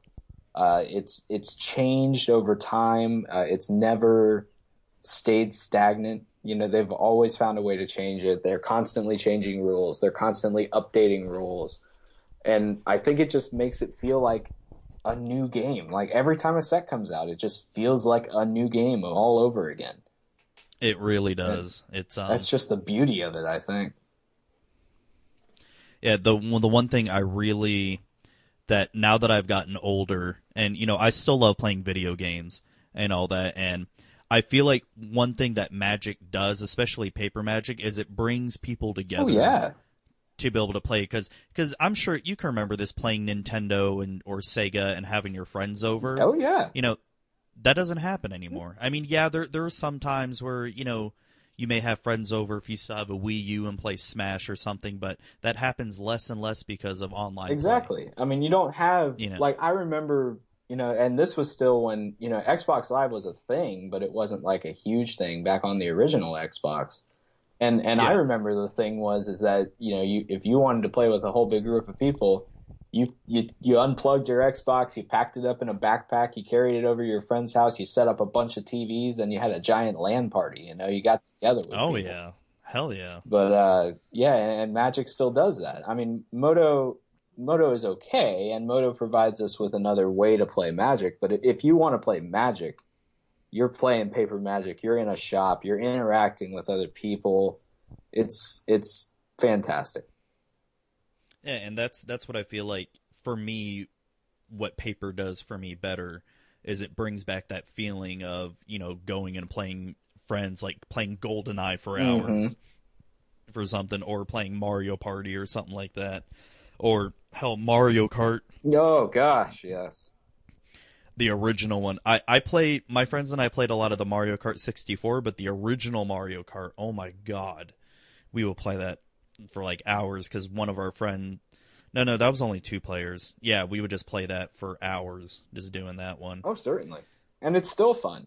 I mean, that's the thing. Like, it's Oh, yeah. still fun. It holds up. And and that's the testament to a good game is, you know, does it stand the test of time? And Magic's been around now for gosh, Since 93, I think it was or 94. more than 20 years. Ugh. Yep. I mean, that's that, that if that doesn't say stand the test of time, I don't really know what does. Yeah, and just like now that I have kids, you know, I'm teaching my kids how to play. Just um before before we started the podcast, I was playing um Commander with my kids and um my wife's uncle. You know, my my uncle and I, we were, you know, piloting the commander decks and we were letting the kids try to, you know, make decisions and all Yeah. that. Like, ooh, what's a good card? You know, of course, I didn't listen to my kid because I'm like, no, you, you don't want to play that card. what because because I, I would tell her you know because I was playing um Nin the Pain Oh, Artist cool. so every time I draw a card she and of course in my Nin deck I have like 50 counters pretty much so she's like ooh play counter spell I'm like why I'm not no that's a terrible choice there's nothing to counter Sweetie, there's nothing to counter. so just just like that and you know I've told you about the dual decks that I built it's fun you know teaching my kids how to play and you know it's it's passing it down Absolutely. and it just you know and that we totally veered off course, but yeah. Well, oh, that's well, what whatever. Magic does, man. It opens up kinds of new yep. avenues, and and honestly, I feel like it's appropriate that we're talking about it this way because, you know, rotations. I feel like are one of those things that keeps Magic fresh and keeps it feel like a new game, and and you know we're sitting on the cusp of a new rotation on Friday, so it's just, I again, we're gonna probably be looking back in another uh, year with with you know, with more pleasure on on the set that we've had previous on the uh, on the previous sets, and just uh, it's yeah. just a continuous, ongoing, living, breathing game. It's awesome. Yeah, and it is awesome. And as much as people bitch about standard and how much it can cost, I mean, yeah, it it gets expensive in the long mm-hmm. run compared to legacy and modern. But it's that's what I like about standard so much because it keeps it fresh. Yeah. It's every now it's what every six months it changes. Every six months. And while that does may not seem like a lot of time, it's and it doesn't seem like a lot of time, but it's. I mean, to me, it just I'd get I get bored, like especially especially before because when I started standard back in Innistrad to Ravnica, I'd get bored after like a year. Oh, absolutely. It's the same decks over and over again. And I mean, that's the that was the hard thing about standard was that it it would have. been. I mean, those first few months just felt amazing. Like probably about the first six months, it always felt amazing to be playing standard.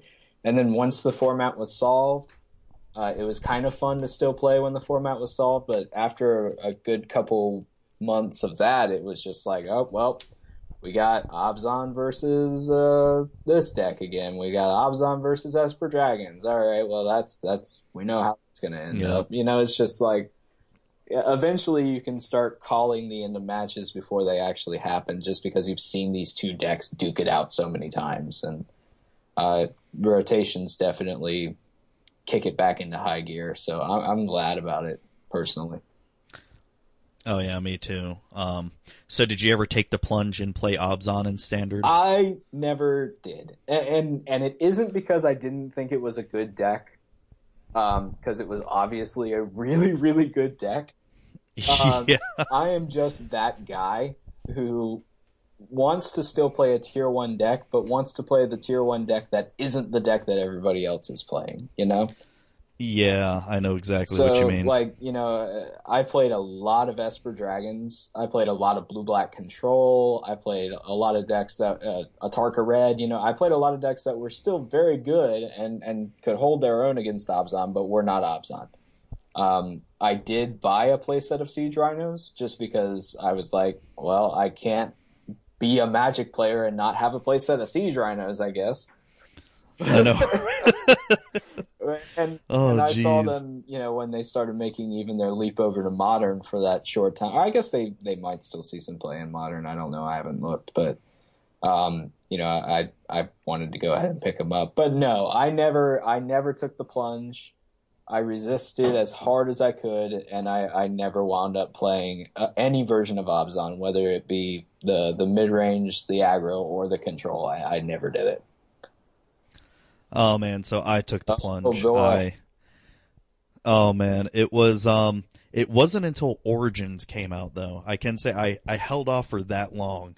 Impressive, actually. Be, because um I can remember when it first started getting popular, it my whole shop it felt like was playing Abzan. It was oh great, you know I'm taking you know Jeskai out for a run, and oh look, I'm going up against Siege Rhino again. Oh look, it's Siege Rhino again. For like four rounds of Abzan, it just becomes not fun after a while. And when half your shop is playing Abzan, it becomes definitely not fun after oh, a while. Absolutely. And, and, you know, and I call it honestly, I I call it the Jund effect. Uh, just yeah. because, like you know, a deck like Abzan, or going back further, like Jund is a deck that a lot of people will gravitate towards because it is so consistent. It is so powerful. It doesn't really have a bad matchup. There are matchups that are uh, maybe it's a little bit weaker too, but you never really feel like you have a bad matchup. Uh, and and while that is annoying for the guy like me who who doesn't want to play the super consistent deck every time, uh, it is still cool to see that that a deck like that can exist. Um, so you know, while me and Abzan never got together, I don't have any hard feelings towards Abzan. Yeah, I, I guess I have a little bit different feeling because I just I fucking hated it. Even when I played it, I'm just like, I'm just like, fuck you, Siege Rhino. Oh, oh, oh, okay, let's be clear. All right, let's be clear. I said that I didn't have any hard feelings towards Abzan as Oh, yeah, me true, true. You no, did. fuck that bastard. I hate that guy.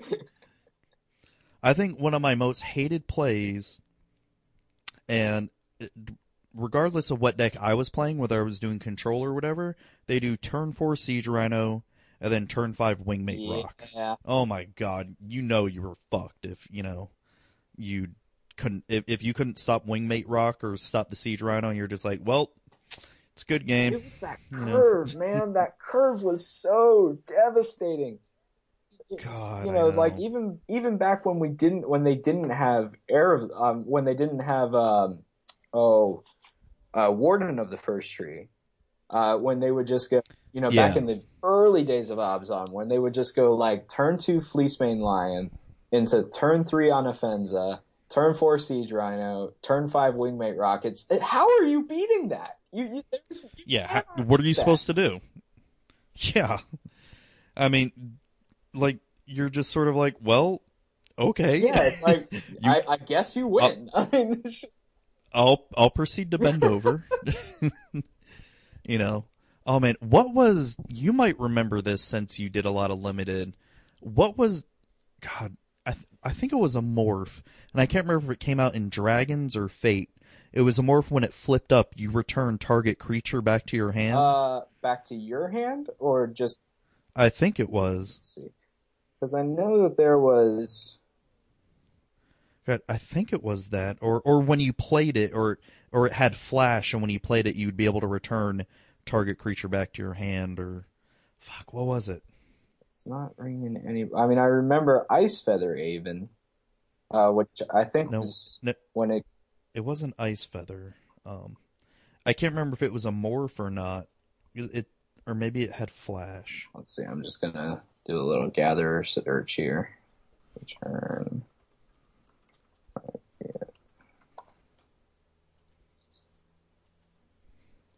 Uh, no, it's not coming up. I don't know. Hmm. Uh, I'm gonna see if I can try to find it. But no, I want to say it was a white card that did this. Um, God, I just I remember. it- I feel like it was something cheap too. It's gonna drive me crazy if I can't figure it out because I'm gonna just be thinking about it the whole Well, night. let's see. Oh, I'm just looking at all of the ones that. It was Icefeather Aven was a morph that when it turned up, you may return a target creature to its owner's hand. Uh, Force Away was a bounce one uh, for uh, with Ferocious. Uh, Lake Ancient was the one that you could bounce three lands to your hand and then bounce it to its hand. Um, no, it wasn't that. Um, shit. It doesn't look like it's in Khans. Yeah, I, I think it's in Fate or or Dragons. Let's see, because I'm I'm trying to do a search. Well, anyways, this one card, um, this just goes to show how much I fucking hate Abzan. If I remember the card, I think it was white, and you would flash it in to return target creature, and you can probably guess where I'm going with this, where they would return Siege Rhino to their hand just to play it again, and you're just like, motherfucker, I hate you. Because they would do that at the end of your turn, flash it in to return it. You're just like, you. Oh, here, Jeskai Barricade. Oh, That's what it was. I remember this guy built a deck based around Jeskai Barricade and Siege Rhino and all these enter the battlefield. Oh, that guy needs to go to hell. That's terrible. Yeah. Well, um, it, no, it's funny because he's actually my friend and all that, and but just like when he built this deck, he he would flash it in, you know, return Siege Rhino, at you know at the end of my turn, and then just play Siege Rhino again, just like motherfucker. and he would just keep doing that just to you know lightning helix you, just like holy yeah, fuck. exactly, right. And and honestly, I, I feel like that's you know I'm I may hate, hate Siege Rhino, I may hate saying its name and having had said its name for so long, but that was the beauty of that card was just that it was just that good, because you know a card like Jeskai Barrier couldn't have been good if there wasn't something as stupid powerful as Siege Rhino to bounce back to your hand and keep your. I know. Yeah. so it allowed for some super janky stuff as well as just some straight up consistent powerful tournament play. But it, it, I will Yeah. not be I will not cry one single tear to see Siege Rhino go. That's for sure. Oh, neither will I. But when I did take the plunge to play Abzan, I think I took it for two or three weeks straight, and I got top four every single time. I'm just like, I feel Yeah, dirty. the deck was just that I good. feel- I mean it was just that good. I, I feel like, and I'm not saying it didn't take skill to oh, play. Oh, it certainly did. It certainly took skill to play. It, but it just felt very okay. Turn one land, turn two Fleecemane, turn three Anafenza. You know that just that curve. It's just, you know, what what else am I gonna do? I'm just gonna I'm just gonna win unless you can stop everything I'm. Exactly. And, and honestly, I think that's where I honestly feel like the skill of an Abzan player came in their decision making more than anything else. Because your deck is so powerful that you, yeah, you can just autopilot and curve out and probably still win the game. Uh, but the intricacies of when to hold your Abzan charms or when to when to use your Abzan charm to maybe uh, draw two cards and lose two life or put counters on your dude as opposed to exiling their best thing. Um, and later on, when you had like Warden of the First Trees, like when are we going to play a two drop or just go ahead and level my wardens? You know, there were there were a lot of really compli- it's surprisingly complicated decisions to that deck. Uh, and then there were some draws that you would draw where it was just autopilot. I mean, and that was ah, that made it the deck so scary. Oh yeah, definitely. God, like like you said, I will not miss it. no, I won't. I mean, I, I, I don't think, you know, as an overarching whole, I, I don't think that I will miss Khans and Fate uh, and this standard season all that much. Uh, and it will be nice to get back to more simpler times of Magic. Um, but there, Oh yeah, I there I, a, I will not miss this four color stuff yeah, no, all. I won't miss it. I won't miss it. Um, but there there are some things that I will miss. I, I played some of my favorite decks that I've ever played uh, during this time in standard, so there are things that I'll miss. Um, but uh, and I'll and I'll look back on it with some fond memories and some very angry table flipping memories. But yeah, it was it, it was fun. It, I think in the end it was fun. What um what were some of the decks that were your favorite to play? Oh man. Well, this I mean this kind of goes back to when when Origins rotated in. I loved the Thopters deck. Um ah, that deck was so much fun. Uh Oh yeah, cuz that that was actually my first deck that I built for when Khans came out, the Ensoul Artifact Yeah. deck. And um I tried to make it a control variant instead of aggro and it did pretty well. I won um I think maybe just one F and M. But um it usually I would go either 2-2 or 3 or 3-1, you know. And it I always I always loved the control variant, but it just never seemed like it could break through. Especially, I had to stop playing it, especially when Abzan got so popular. I'm just like, yeah, it's if I don't get a five five by turn two, I'm just Yeah. dead. and I mean that and I think Origins was what pushed that deck over the edge. Uh, just because we got Oh, you know, yeah. Hangerback Walker, Thopter Engineer, you know, a lot of like really powerful Chief of the Foundry. Oh gosh, yeah. Uh, a lot Yeah, of dude, super when when that came out, yeah, when that came out, I freaking obliterated people with that Oh, yeah. deck. I, I I built the I built the one that what got second place at the Pro Mm-hmm. Tour and just just destroyed people. I will honestly, I, I will have one of my mem- most memorable moments in Magic ever with that deck. Uh, and it was just because of the saltiness of my opponent. Um, because I mean, everybody in I was the one guy in my shop that was playing the Thopters deck. Um, and I just I remember very distinctly this one match where uh, my opponent was on I think he was on Atarka red or you know it's just something very fast and I'm like well this this is going to be Yeah. a race I know this is going to be a race he has the edge over me in speed I've got the edge in late game power so if I can just get to the mid game we'll be good and I remember in my opening hand having like a hangerback walker a darksteel citadel a springleaf drum and two shrapnel blasts and I'm like oh, okay Oh, well shit. there's 10 damage right there so I've just got to get him to 10 and I took my first draw step for the turn, shrapnel blast. And I'm like, are we Oh, doing this? man. Are we doing this right now? And I remember just pecking at him, pecking at him. He had me up against the wall, and in one turn, I cast three shrapnel blasts. And he was the. I'm just so salty. He was so angry, stormed out of the shop, like just throwing stuff around the room. And I was like, uh, they they asked me, well, what did you do to him? I'm like, I cast three shrapnel blasts in one turn and, and nugged him for 15. And it was just like, Oh man. it was so, aw- I will never forget that as long as I live. Oh, that's the best getting people mad oh, yeah. like that.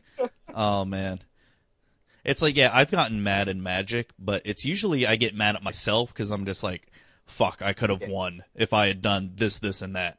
Damn it. You know, it's it's more than anything I get mad at yeah, myself. I never, I never remember a time where I've actually just gotten mad at my opponent. You know, I, I just, I don't, I don't get mad at my opponent, but I do get mad at myself a lot when I play Magic. Oh, you know what? I take that back. I did get somewhat mad at my opponent on last Friday. Um, I, yeah, I guess you can call it mad. Um, it's this kid. He's like 14, 15 or Mhm. whatever. And, you know, he, he's been at the shop for a while and, you know, we know each other, we talk and all that. But just, I just, I came Friday and I had just worked that 20 hours and I just wanted to have some fun. And he's one of those kids that can get rambunctious and really loud and all that. And I told him straight up in the beginning of the match, I'm just like, listen, I don't feel like dealing with your crap today. all right. Like I, and I, I was just like dead set and I'm like so exhausted. Like I can't show any emotion. And I'm just like, I, I just don't feel like dealing with it. You know, let's just play some magic. And, and I was playing my Eldrazi ramp. He was playing, um, Rakdos Dragons and he, he beats me pretty quickly game one. And I'm just looking, you know, I'm starting to shuffle up for game two and I'm just like, you know what? You win. I don't want to play you. I don't like playing you. just like straight up and he's just like he he's almost taken aback. He's like he's like, "What? That that really hurt." I was like, "That hurts my feelings." I'm like, "Yeah, I know. I- I, don't care. I know. I, I don't really care." And plus plus what didn't help was I was starving oh, oh, oh. and I had just come back from picking up food and the round just started as soon as I came back. As I was cuz we had two very slow players that are usually there. So I thought I finished round 2 pretty early. I won pretty quickly.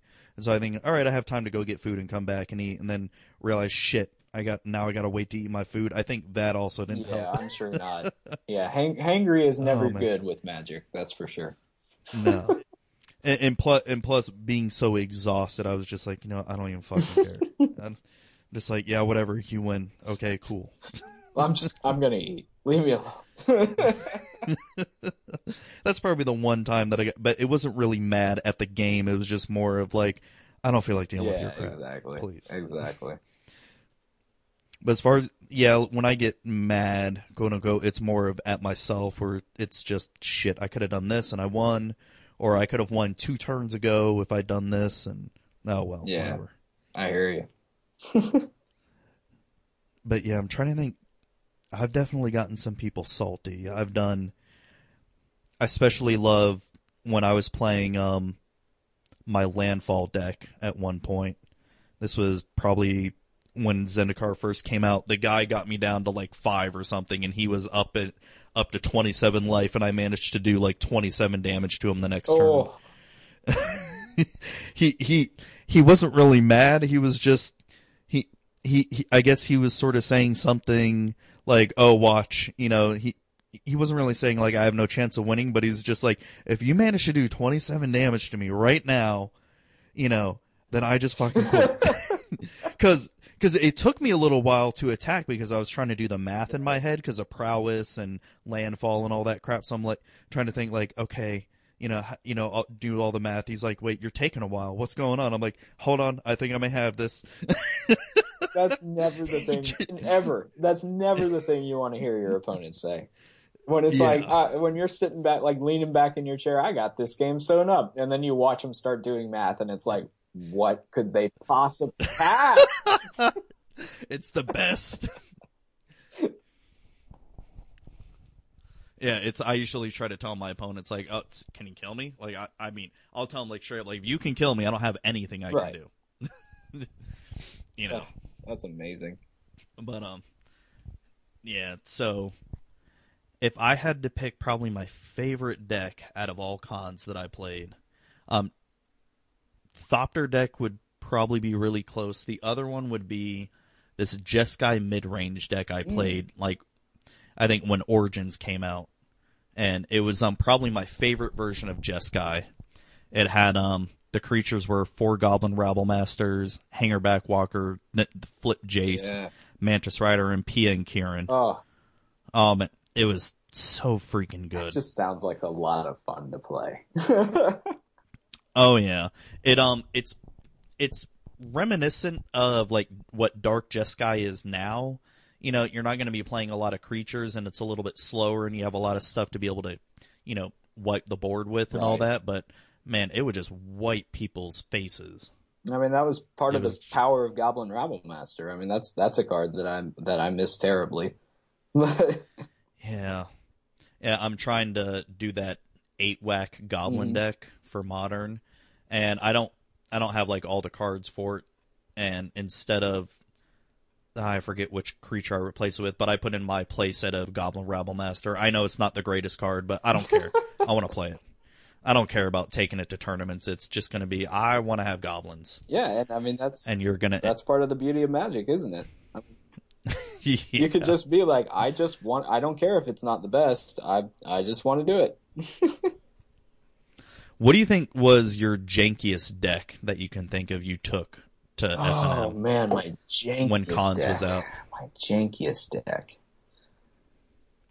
I've got two that were pretty janky. That one of them did pretty decent when I took it for a couple weeks. The other one I just took as a complete joke. I think I told you about it. Um, the wall deck. Oh yeah, yeah, that that was probably The- my jankiest. The- formation deck, right? Yep. Yep, I think the other jankiest deck I took, and I was super excited to build this and play. It was a token deck when um Khans first came out. So I had um I had Elspeth, of course. Um and then I had Archetype of Courage, Elvish Mystic, Fleecemane Lion, Hornet Nest, Soldier of the Pantheon, and Sylvan Caryatid as my creatures. What fucking con shit did I have in here? it seemed like no con stuff at all. Yeah, um, there was no Khans cards in here. Okay, never. So this is more of a Theros deck than anything. yeah, wrong, uh, wrong goodbye show there. Yeah, I thought I had well because I built this during Khans, so I thought I had some Khans cards. well, and to be fair, I mean, Theros was still legal. I mean, it, it it wasn't like Theros was gone when Khans was around. So, I mean, that's that is fair. Oh, you know what? This was a budget deck, so I had Blossoming Ah. Sands in there. So boom, there you go. It's Khans. Terrible card, but hey, it, it cost me twenty bucks. Well, there build. you go. Then you can't ask for much better than that. Yeah. Even though Elspeth was pretty expensive, I think I pulled her in, in a prize pack or something. I know I didn't buy her Oh, I outright, miss up. but the I know, God, if she was in the format right now, oh man, white would be white, probably like white blue or white black control would be so good right now. Yeah, yeah. Ugh, gross. God, but oh my God, tokens would be freaking busted. Beyond. I don't oh, think we could. was- I don't think that would be a thing that would be fun to play against at all. Yeah, but she's dead though, right? I think In the storyline, yeah, but you know, how long is that going to last? And, you Oh, I know. God. I don't I don't even want to think about the magic story because now it's like we have like our what fifth Jace Planeswalker now and Yeah, Freaking- freaking Jace. God, it's like now I really like Jace. He's probably out of the Lorwyn five. Him and Chandra are probably my Yeah. favorite, but it's just they put him in everything. It's like why? I mean, I get it. He's probably like the face Yeah, of Magic, but it's like come boy. on. I mean, he's definitely the poster boy of Magic the Gathering for sure. But it's like come on, just use someone else. I mean, you have plenty of other Planeswalkers that don't get enough, you know, showtime. All they have to do is print, you know, another planeswalker, a different planeswalker that is just as powerful as Jace the Mind Sculptor, and boom, you've got your new poster child right there. oh but yeah. that'll never happen. No, and oh, yeah, probably not. Not until you know they decide to kill off Jace, and then he comes back as you know a blue black, you know, zombie oh or something. man, oh man. Boom, there you go, wizards. Boom. It's a combination of Mind Sculptor and Liliana the Veil. Oh, Veil. we're gonna we're gonna trademark that right now. So Wizards, you can make checks payable to uh, Magic with Zuby for that idea, for that incredible idea that we just came up with. Yep. Boom. no, um it's like when I when I read I, I don't read all the all the Uncharted realms or all the magic stories, but I'll you know go on to Wiki and you know just sort of read up the synopsis of each set or whatever. You know, I gotta say it's it gets almost tiresome after a while. Like I don't know the stories of every set, but it, it gets tiresome that each set there's always like this big bad guy or there's always something evil going Mhm. down and all that. It's and I get that it's it's a magic, it's magical world, and there's always going to be bad guys. But can't they just come up with something different besides just hey, there's a big bad guy and we got to stop him? Yeah, I mean, Or in a way, I I feel like they probably could, um, but that is such a you know a tried and true fantasy trope that it's kind of hard to get away from. Uh, but uh, I feel like they could, and I, I feel like they've gotten a lot better with their storylines. It, it doesn't feel quite the same, um, especially with like the. Uh, well, I mean, since we're talking about Khans, the the Khans Fate Dragons storyline I felt was was interesting in the way that it wasn't like we're going to fight the big baddie. You know, it was more like you know the Yeah. big baddies are coming, and, and we need to find Ugin because he's the only one that knows how to stop the big baddies. You know, and so Yeah. I mean, and I, I did like that the whole time travel aspect. I that that is uh one of the when you read like the flavor of the cards, like you know the little flavor text. That that probably was one of my favorite sets that had really good flavor oh, I text. loved it. And I it, loved it, and and I'm and I, I'll I'll admit my nerdum here is I'm I love card flavor. Um, I think I expressed how much card flavor really means to me when we were talking uh, Shadows over Innistrad a few weeks back. But uh, Yep. but yeah, no, the the whole thing was just incredible, and and you know it, it's appropriate that we started talking about storylines because Khans and fate, like this is something they never tried before. You know, and they've never done no, time travel not like, this, before. I mean, I think they've done a couple of things with time travel before, but not where it was like, you know, here's this plane, and now we're all going to time travel. And when we come back, it's going to be completely different. And, and we're coming back in the third set of this block. You know, it was, it was so cool, and it made for such an interesting, like I, I followed the storyline hardcore. Like it, it was so cool to me to to watch them evolve this uh, this new idea, and and I hope that they kind of took lessons from uh, from this storyline and apply it to sets to come, because uh, they they struck some pretty solid gold here. Yeah, because what I liked with it was it wasn't so black Exactly. and white. It wasn't so oh this is the bad guy we got to stop it. Exactly. and um like and I also loved comparing cards from like Khans to dragons and seeing, you know, okay, what's happened with Surrak or what's happened with, you know, Zurgo, what's happened with Narset, That was know, one of in the, between the two different that was honestly one of the coolest things I think ever. Was just the whole like you know we're going to see these guys again, but when you see them, they're going to be completely different. Or even just Oh, even yeah. just some of the card art. Like I remember, I just I, I remember specifically uh, uh, when you know they printed Tasigur the Golden Fang in uh, in Fate Reforged, which was a card that I was absolutely in love with. Uh, oh, that's probably my favorite card in uh, Fate. I, it's up there. It's not quite my favorite card in Fate. I think my absolute favorite card in Fate had to be Monastery Mentor. Um, oh yeah, I forgot but, about that uh, one. But Tasigur was right up there, and and I just remember squealing like a little girl when uh, when Dragon Lord Sil- Silumgar got printed, and there was Tasigur as a necklace on Dragon Lord Silumgar, Yeah. and I was just like, "Are you kidding me right now? This is a thing." Just Yeah, that was badass. Ah, it was awesome. I, I loved seeing all these little nuances with the art and um, the uh, the Fate promos that they did that were like the alternate art Fate promos, and uh, it was just it was cool. It just felt the whole set was just a feel good, warm blanket of a set. Yeah, it's um it's they really try to go with like the back to the future esque type changes. Yeah, exactly. You know what I mean? like what you do in the past really does affect the present, so be careful.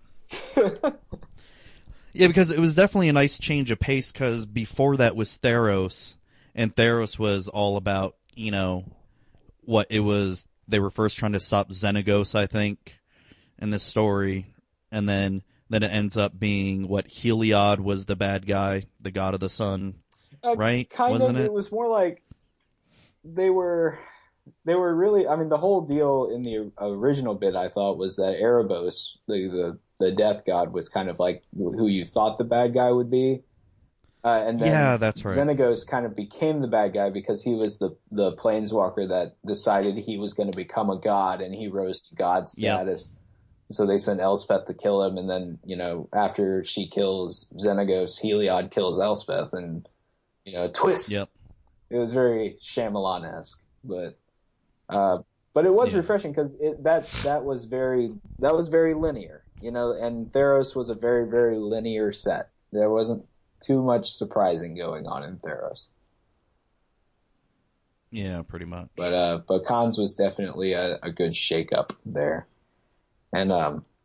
And I think uh, coming out of Khans into uh, Shadows over Innistrad is going to be a, another really nice change of pace because we are going back to that more linear style of deck building. We're going back to the more, um, you know, the the simpler mana bases, the more simple decks, and just you know seeing where that takes us.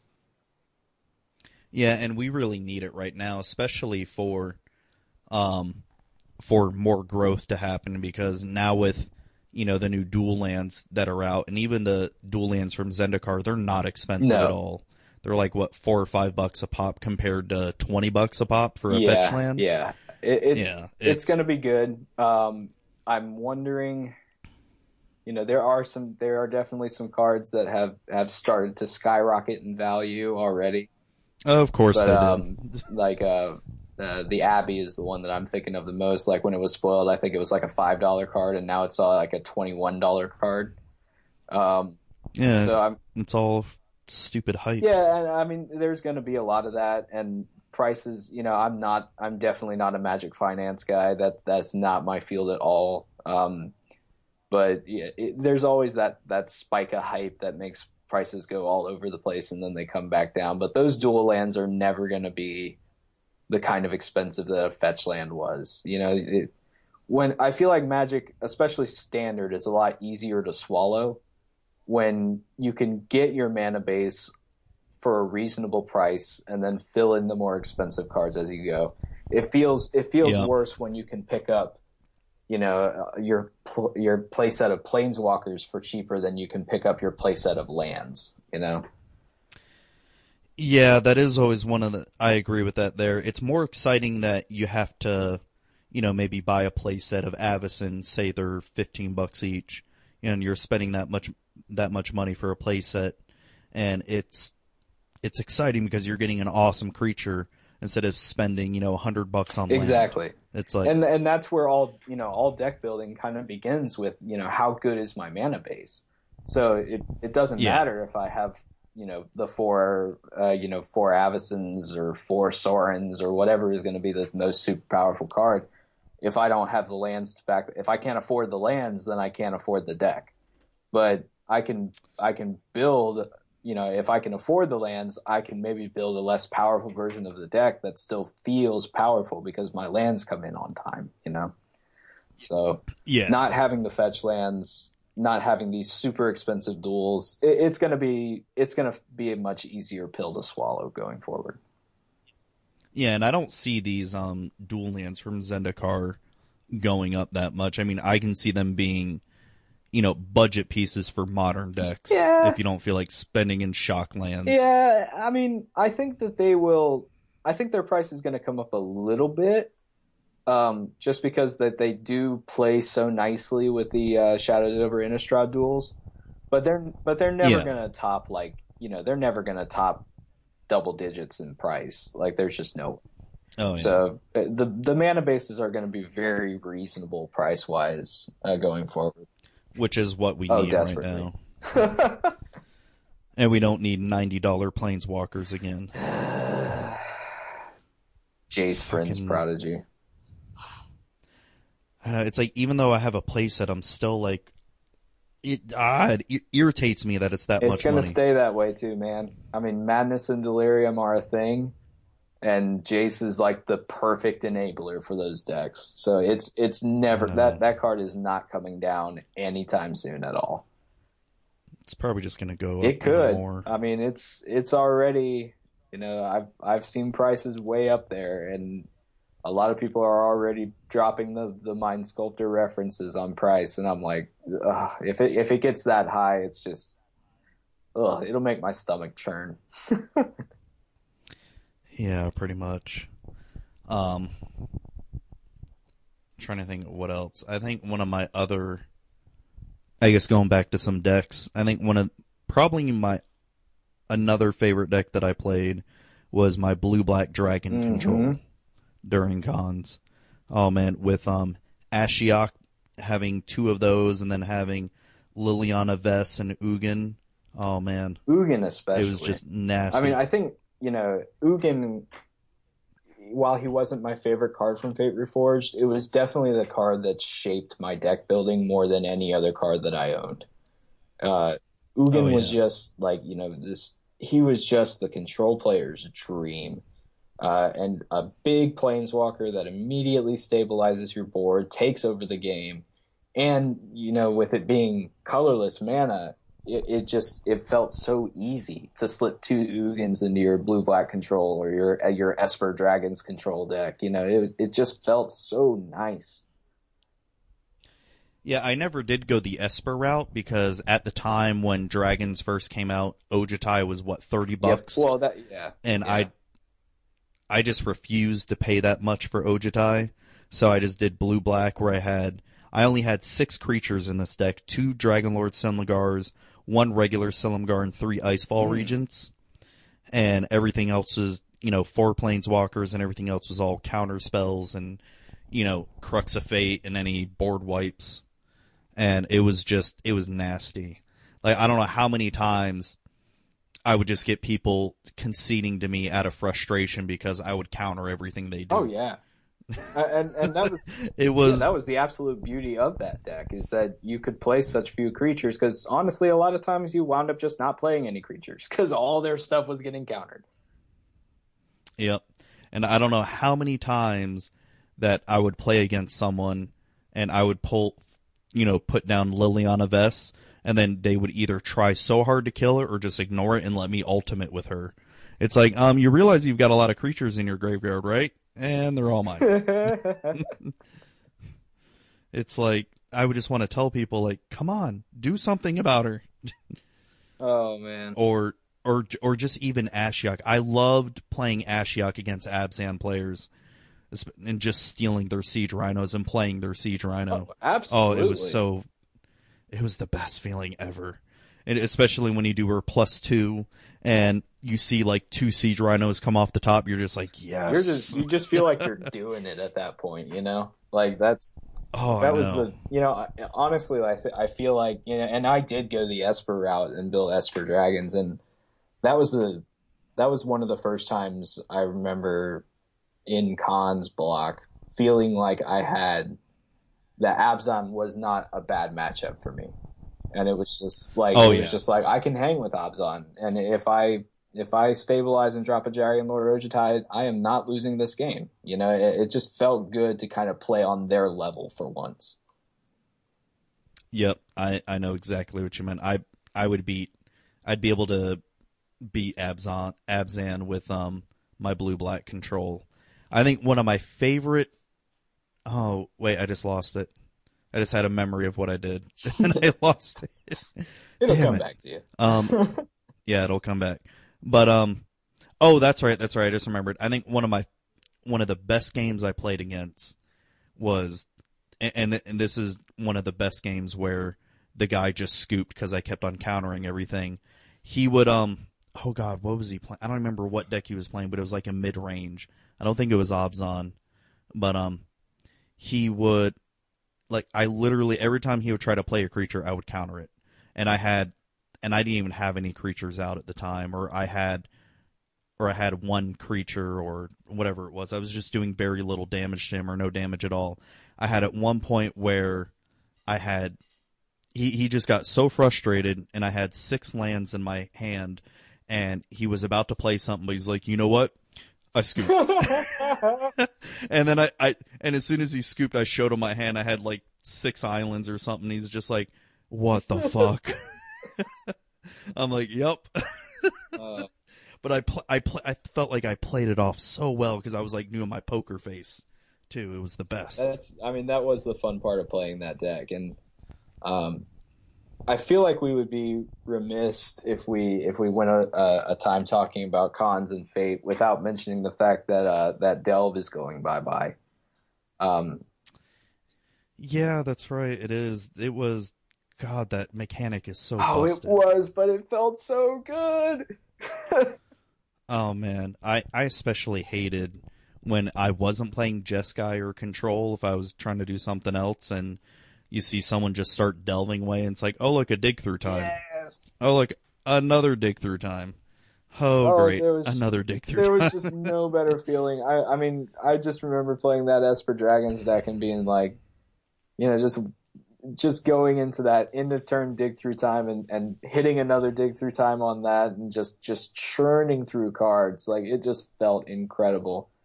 Uh, and then getting cards like, you know, Tasigur the Golden Fang, where it was just like, yeah, I'll just I'll just have a Tarmogoyf. That seems fine. Pretty Ugh. much. And then I'll just let you pick a spell to come back into my Yeah, hand. Yeah, exactly. It's like, well, do you want to give me this or this? Both are bad for you, but you got to give me one of them. Oh yeah, like I I love playing Tasigur in my Grixis Delver deck. It's if he survives just one turn, it's like oh you're Yeah. you're done. You, realize that right? I'm just gonna keep tapping at the end of your turn, and you're gonna keep giving me back counters and burn it's spells. just pure glorious card advantage. Oh, I love it, and it's um, and you know I I have to say the card I'm surprised at the most that ever made it into into modern was the Gurmag yeah, Angler. zombie fish. Those zombie I fish. mean, I can remember when you know Fate just came out, or or maybe it was when Dragons when I started looking into modern because I wanted to build elves. I started looking at Grixis Delver. I'm like, why the fuck is there's a common Fate card here? He's like, he costs seven mana, and then I start noticing there's a Delve theme. I'm like, oh, okay. It's like, well, shit. Get a what a five five by turn two. Basically, It's yeah. not too bad. Here's my five five for one mana. That, Yep. that seems fine. And-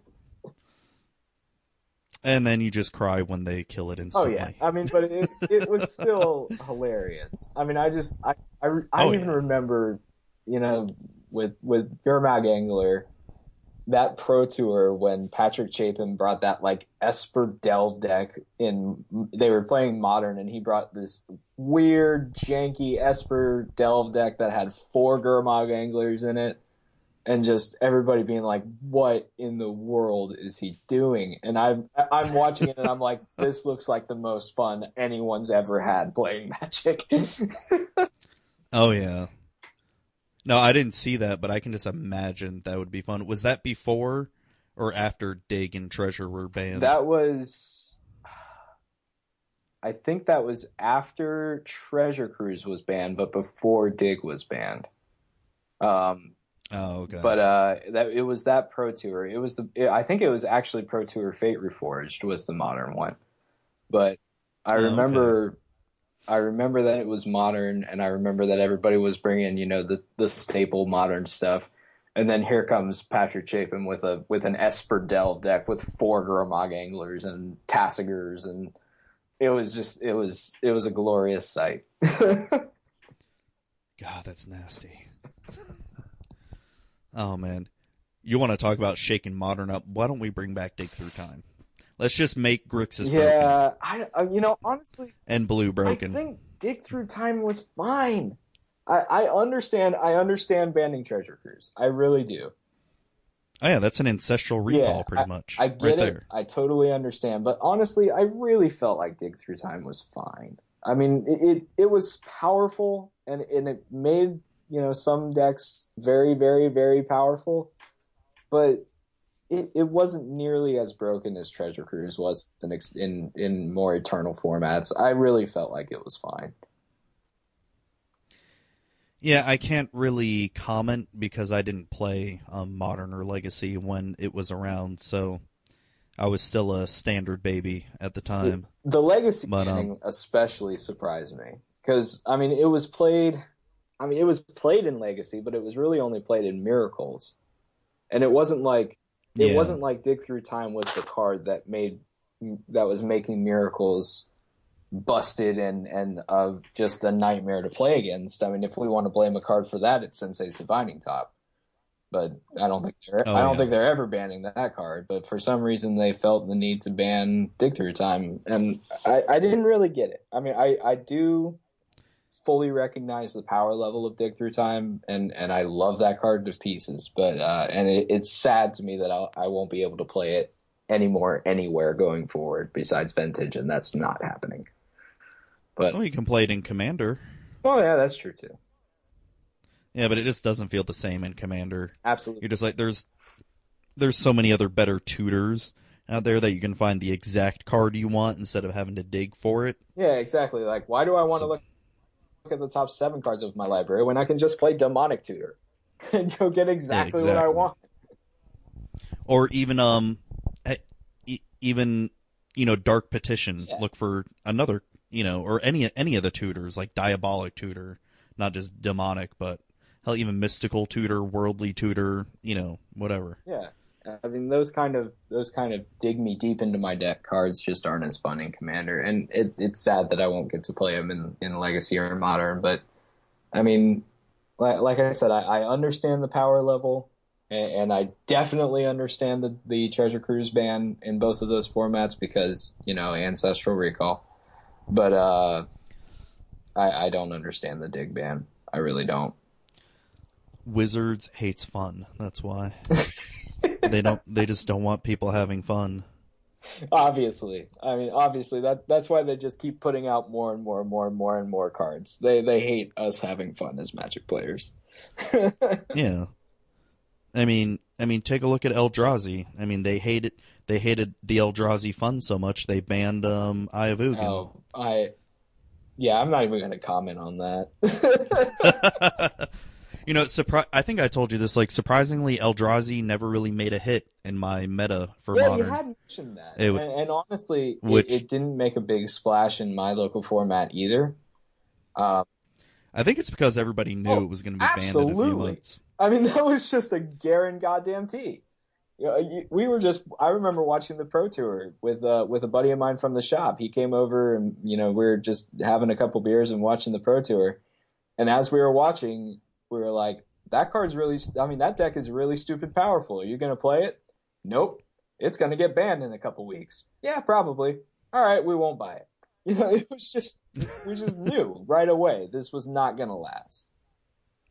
Yeah, and that one guy, I forget his name, who was playing the blue red variant, who was basically playing like Eldrazi Spy Spawner, or yeah, Sky Spawner, and um, what Drowner of Hope. You know, shitty ass cards you would normally Vile never play. aggregate. That deck And- ran vile aggregate for Yeah, who who plays that? No one does, especially in modern. But it's like as soon as you know Oath came out, They're just like boom, you know, we're just gonna throw up Eldrazi everywhere. It's fast mana, man. I, I, I honestly think I that is, you know, say what you want to about Planeswalker, say what you want to about, you know, one mana draw three cards as being the most powerful. No, the power most powerful thing in Magic is fast mana. It will always be the most powerful thing in Magic.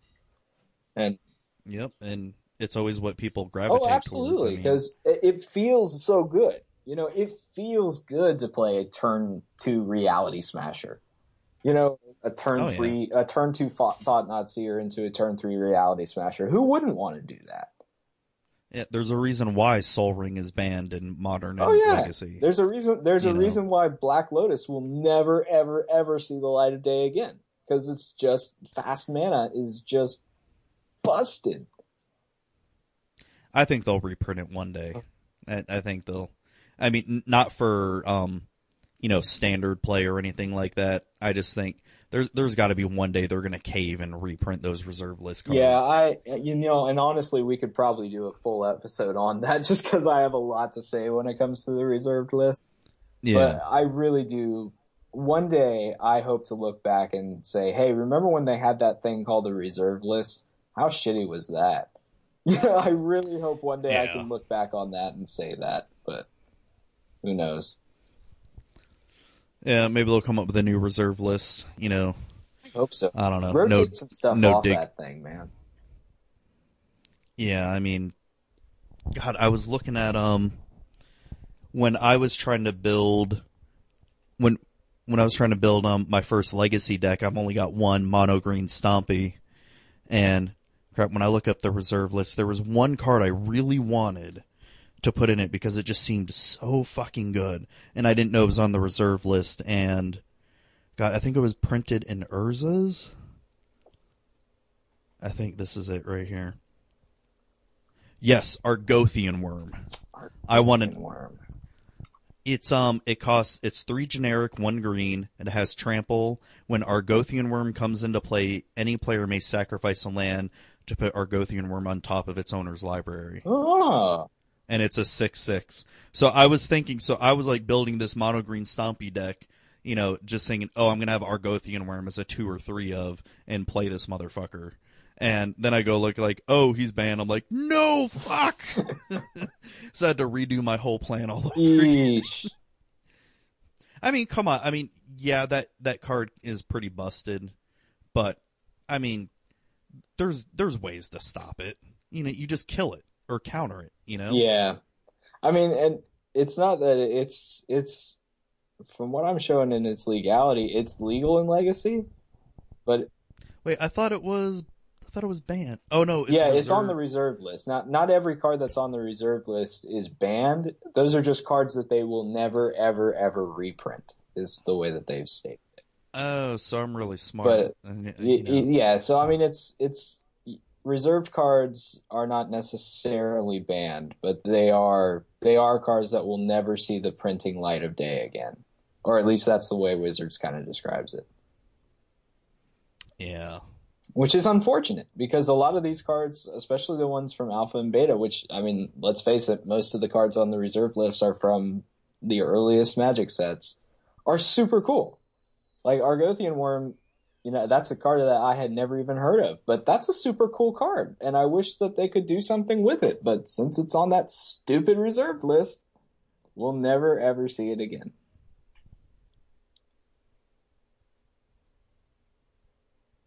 Yeah, like I'm looking at. Uh, this is just a random reserve card, Sedge Troll.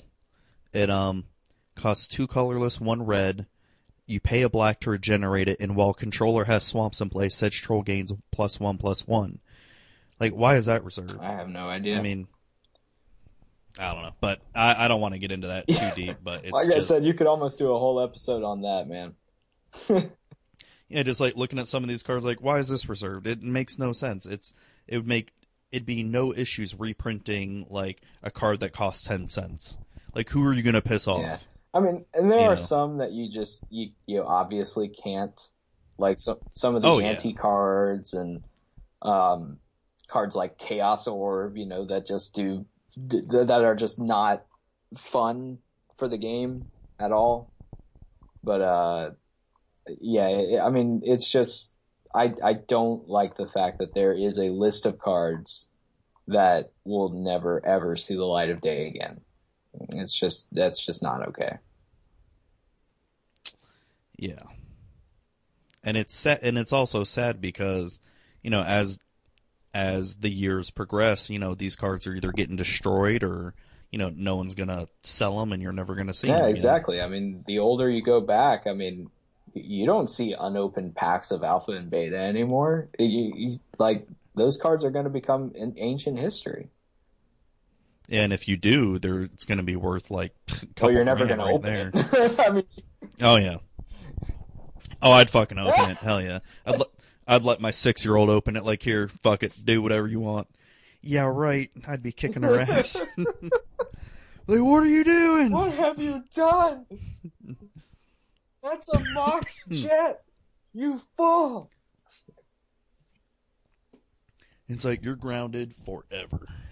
You stay in your cage and never come back out. Uh, anyone that's listening to this, don't call DCF on us. We're good parents, we swear. Sometimes. no, I don't put my kids in cages only when they're bad. Kidding. yeah, because nowadays you say something like that, they're like, "Oh, you'll have DCF and the police on your Oh, door." immediately. You know. Oh God. But um, trying to think. I guess we can end this with. We didn't really get into fate too much, but it's getting a little bit late. Let's talk about our most hated cards in either set, and not minus Siege Rhino because that's just That's way that's too easy. That's the obvious one. We can't we Yeah. can't we can't do that. Like, just try to think of the card that as soon as someone played it, you're just like, well, fuck.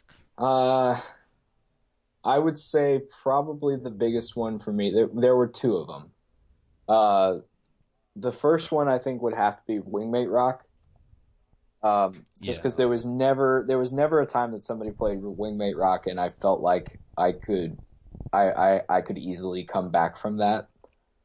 Uh, that card was just so good and you know it it was it was a real groan tester for me. It was turn five comes around and they and they make some kind of funky attack. I'm like, well, I know what's coming down next. Here comes that wingmate roc.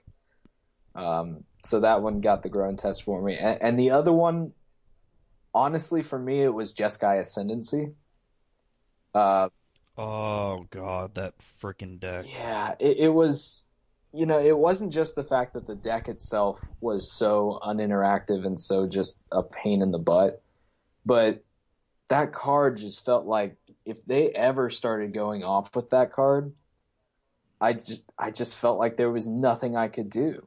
And, and as soon as they played it, I'm like, oh well, here we go. I've got to race against this thing, which is just the most unfun thing to race against ever. Uh, so yeah, Jeskai Ascendancy and Wingmate Roc would probably be two of the highest on my list, discarding Siege Rhino, of course. Yeah, it's um, and the only time because we had one guy that would play nothing but that ascendancy Mhm. deck, and the only time I could ever play him was when I played Yeah.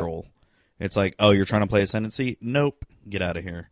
Oh, okay, you got ascendancy out, but you're trying to play your combo piece? Nope, get out of here. Exactly. and I mean, and, th- And then- and that's the way that deck is, even in the modern version of it. it it's a very fragile c- combo deck. I wouldn't say that it's a super awesome combo deck. It, it's it's been a fragile Yeah. one, but even when people, the, the funny thing about that card was, yeah, it was a combo deck, but at the same time, they could just play a bunch of token makers and run you over with four four soldier tokens all of a sudden out of nowhere. Yep, and that's happened to me too. Yeah, it, it was just it was silly. I mean, that card just made it turned races around so fast that if you if you didn't have a way to get it off the table, the game was just over. So that that was a, a big groaner for me. If I if turn three came around, Jeskai Ascendancy, oh god, all right, all right, we're gonna slog through this now. Here we go. Yep. Yeah, I think if I had to choose the cards that I hated playing against the most, as much as I love this card, I hated playing against Tasigur. Oh man, if you could not take care of him quickly, you're just, well, I'm gonna keep giving you good spells or like you know really shitty spells. And God, what would be my other one that I hated playing against? Um, God. God, I think it'd probably be Crackling Doom when Dark Jeskai became yeah. a thing. Yep. Like, because especially if you're playing a slower deck that had one to two creatures out, and Crackling Doom came aboard, you're just like, well, fuck. Yeah, and I think the I mean I love the card Crackling Doom, but it was it was Oh, yeah. definitely it felt so harsh against you, right? Because it was like not only are you you it- it's not like another sack outlet card. Like normal, like like foul tongue invocation you know that card was sacrifice a creature. Well okay fine. I can sacrifice this thopter token or i can sacrifice this you know measly thing but i've still got my big thing. But crackling doom Mhm. always hit your biggest thing every time and it nugged you in the head for two. So it was just like i can't even count how many times that i was i've been playing against a jeskai a dark jeskai deck and they've you know just cast crackling doom to nug me for that last two points of damage when i didn't even have a creature on the table Yeah. it that's all I can say is just yep. Oh, oh, I'm looking at um some of my Khans cards right now. Um another one that I always hated seeing is whenever they dashed in Kolaghan. Just like you know you're in some fucking shit and once they start dashing that in it was always time. so unexpected too i think i that was the hard part was that you know when that card was spoiled even i remember saying and thinking oh that's cool but uh, that probably won't see play. And it was just one of those really out of nowhere like five mana here's Kolaghan. what are you gonna do? And I'm like, well, I can't kill it this turn. All right, well, it's going to go bounce back to my hand. And it's like, well, well, fuck, this Crux of Fate I have is going to do nothing now. I, all right, I guess I'll try to counter it when it comes back down. It, it was, it was a pain. Oh, I know. And what um and Dash was even so good and limited too if you had a lot Mhm. of Dash cards. You had to get almost a critical Just- mass of them, but when you did, they were, they were fun. They were a lot of fun. God, I was just looking at um the draft decks. I had um one Mardu draft where I managed to actually pull three Goblin Heelcutters, Oh, and no one was taking dirty them. Boy! remember. That's just not even okay. Yeah, so I would I would um obviously hard cast two of them, then just keep on flashing one of them, and just be like, "Yep, you're gonna not be able to stop me at all." It's so true. God. Oh man, I love that guy. Oh, you know, I'm looking at this card right here, and I gotta say, this was probably it was not played a lot when it came out. At least not that I remember in my meta. But it was definitely a card that once as soon as you played it and you know, your opponent was not expecting it at all, they just got either really pissy or they're scooped uh, right away and started the next game. Deflecting. Deflecting palm. Yeah, I forgot about that card. Oh my gosh. how I don't know how many times because I played it in one of the variants of Jeskai that I built because I built like three different Jeskai variants during um before Zendikar came out, and one of them had deflecting palm. I don't know how many times I get people mad at me. They you know they try to do like you know ten damage to me with one creature. Like nope, sorry, and you're dead. And that, I mean, honestly, that's exactly the art on the card. Even just says it perfectly. It's just that nope. Just whatever you're whatever you're trying to do. Nope. God, it, it it felt way better than a counter Oh, spell did. as a control Oh, player. it so did. Yeah, it's not fun to be played against, especially in modern burn. That it just Yeah. sucks. Oh, I'm sure. Yeah, but um, yeah, that was probably a very fun card. Um, any other cards that I really hated? Wingmate Roc, yeah, definitely fucking hated it. God, it, it's like that's probably like right right up there with um Siege Yeah. Rhino. Wait. I mean, those two were buddies. I mean, that was the top of their most powerful curve was Siege Rhino into Wingmate Roc, and it's just yeah, they'll they'll go down in history as best of friends. Those two. Oh yeah, definitely. Um, trying to think of anything else. No, some of the other cards I hated were just in Theros that were so good with Yeah. Khans. Yeah, that is true. But um, I I do remember I mean, I didn't hate it just because I remember I played it a lot, but the original Silumgar, Silumgar the Drifting Death, that Oh, I love I- that one in my I loved deck. it. I loved it so much, but I remember that that card made so many Abzan players so salty, just because that was that was the one card they just they could not kill. None of their stuff was big Good. enough, and and it blocked all it blocked every siege rhino all day long. It was so annoying to play against, uh, and yeah, it's Silumgar the Drifting Death was uh, was an excellent excellent tool against them.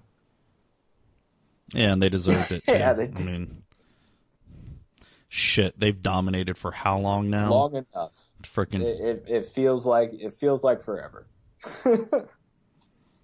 yeah, it really does. Man, trying to think of anything else. But yeah, I guess to end it all, it's definitely going to be a set I miss because um like when I was doing, you know, Innistrad, Ravnica, like when Innistrad rotated out, yeah, it sucked, but it was, you know, okay, Ravnica seemed really, or I mean, Theros seemed like it was going to be a pretty good addition, but then Theros and Ravnica turned out to be what?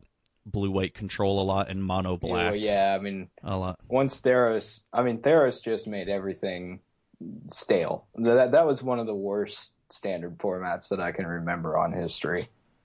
But uh, yeah, I'm I'm I don't think that that's something we're gonna have to worry about again. But it, this this set was just such a breath of fresh air. Um, coming off of that Theros standard season where it was just mono black and blue white control and, and mono blue and that was about it. it was Yeah. it was painful.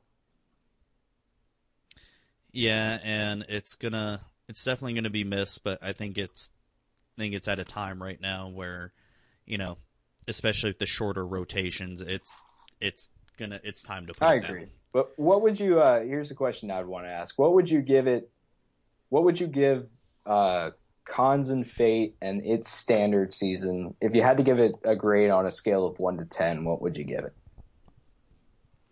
Throughout the whole thing, including Theros. Uh, yeah, I guess so. Uh, just because during its standard season, so I guess that would be the tail end of Theros into Khan's Fate, Dragons. it's kind of hard because I feel like I'd give it a higher grade before Zendikar came out. I mean, that's fair. or or or actually before Origins came out, because just in my local meta, Standard was really really popular, and then Origins came out, it started to taper off a little bit, and then when Zendikar came out, Z- Standard was pretty much dead. It was the same ten people every Yeah. week, and it's um, and I think a lot of that had to do with the rising prices of fetch lands and especially with Jace getting so high up there and just the rising cost of standard in general did not help No. it. Um, so if I had to give it a grade one to ten, I might have to say between a six and seven, and and mainly the the the reason why I give it a six is mainly because it really feel it felt like it did more damage to the format as a whole when Zendikar came out because of the dual lands. I mean that that's more of Zendikar's fault than anything. Yeah, I, and and honestly, I'm right there with you about a. I, I was thinking in my head about a six to a seven, and it is honestly just because of of the uh, of the fetches. I mean, I I enjoyed playing with the fetches, sure, but I I agree with you. I think having near perfect mana, uh, really did a lot of a lot of harm, and, and it made a lot of people not come into the game because it was just too prohibitive. Uh, and yeah, and- standard is supposed to be that launching off point, you know, and, and I don't think that I don't think that this season of standard was a good launch for new players at all. No, definitely not. It's I don't know how many times like I would feel bad that you know see new players starting in Zendikar Oath and you know I'm playing you know four color rally or or Dark Jeskai or something or my Eldrazi ramp or landfall and I have all these fetches and they're playing evolving wilds and I'm just crushing them and I just it's like and, and you can tell on their face that they just look so downtrodden because it's like well you know I'm new to this game and I'm am I going to get beat this badly all the time Yeah. it's like especially when they can't put in a lot of money and you know people like us we got the fetches as soon as they came out but you know people who are starting now they're not going to be able to get fetches at exactly. all or you know they have to pay a lot of money for it Yeah, absolutely.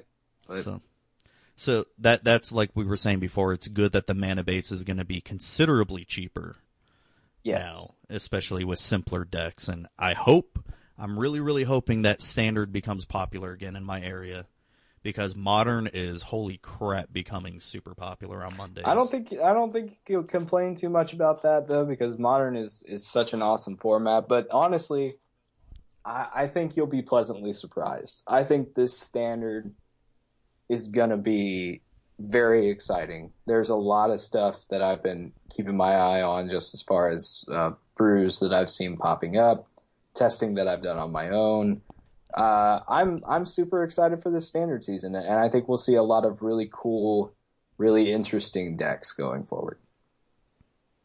Yeah, I hope so, man. It's um like I said, I don't I haven't really had any time brewing or anything, but I've got my Eldrazi ramp deck ready, except for the death caps. And I'm and from what I've done just, you know, playing was what do they call it? Gold Yeah. fishing it. Um just gold fishing it, it it's still just about as fast as it was with you know, with the fetch lands and stuff like that.